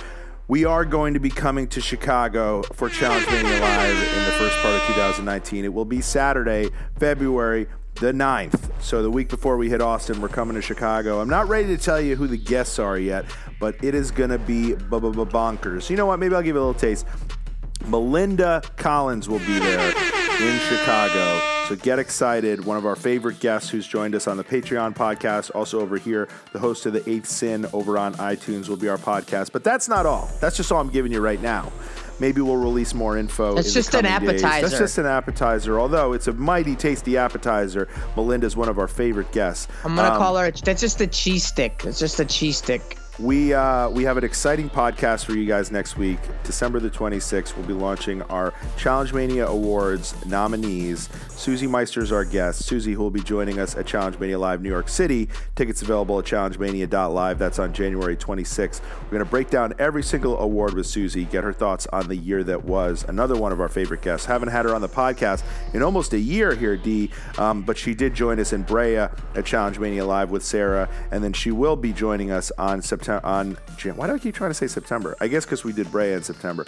On January the 26th with Kenny Santucci and Marie Roda. Meet and greet sold out, but still general admission tickets available for that. Saturday, February 16th. That's right, Austin 216. It's going to be myself, Derrick, and the Young Bucks, Nelson, and Hunter. If you want to get down to the meaty greedy, as we say, you got to be there at 1 o'clock. That's when the meet and greet is. 3 p.m. live show at the North Door in Austin, Texas. Very fun venue we're working with for that one. Um, D, got anything, every, uh, got anything else before we let everybody go? I know you want to say something about Shane and the shirt that he rocked over at the uh, at the the wedding special, the uh, Well- Shane well- tank top. Well, I don't know if you saw uh, Ricky. I don't know if you saw R- Ricky in the, the w- with the shirt off in the club Mm-hmm. on the blow up dial, right? Well, the next morning we were all making breakfast. Me, CT, Ricky, and Shane. And Shane was wearing this shirt, the Mm-hmm. Challenge Mania Shady Shane shirt, and I was just like, "Oh my gosh, he's really doing it!" You know, cameras are around. He's just like loving it, loving his Shady Shane shirt. Um, something I couldn't do. But we're gonna talk about it on the Patreon, right? Hopefully Johnny Hickey will join us again. And um, we can give you the inside scoop on what happened at the wedding. And yes, all the stuff that patreon.com slash challenge mania. We'll get you some more thoughts on the wedding special. We'll also uh, be letting you know how to vote for the Challenge Mania Awards beginning on the day after Christmas. Christmas is over, but that's when our holiday begins here on Challenge Mania. All right, everybody, enjoy your weekend. Thanks again to Miss Kayleigh Morris. Let her hear it if you heard her on the show. Maybe change your opinion of her or just found her to be utterly hilarious. At K Morris X on Twitter. And uh, I should tell you where to find her on Instagram as well. She on Instagram is Kayleigh Marie Morris X on Instagram, and let her hear it, folks. She was uh, super nice to hang out with us, five hours ahead time difference wise. So coming to us all the way across the pond. Thank you, Kayleigh. Hit us up on Twitter as well at Shot of Yager. He's at Derrick MTV. Subscribe, rate, and review on iTunes. We appreciate you guys all so much. Thank you. Yeah, yeah.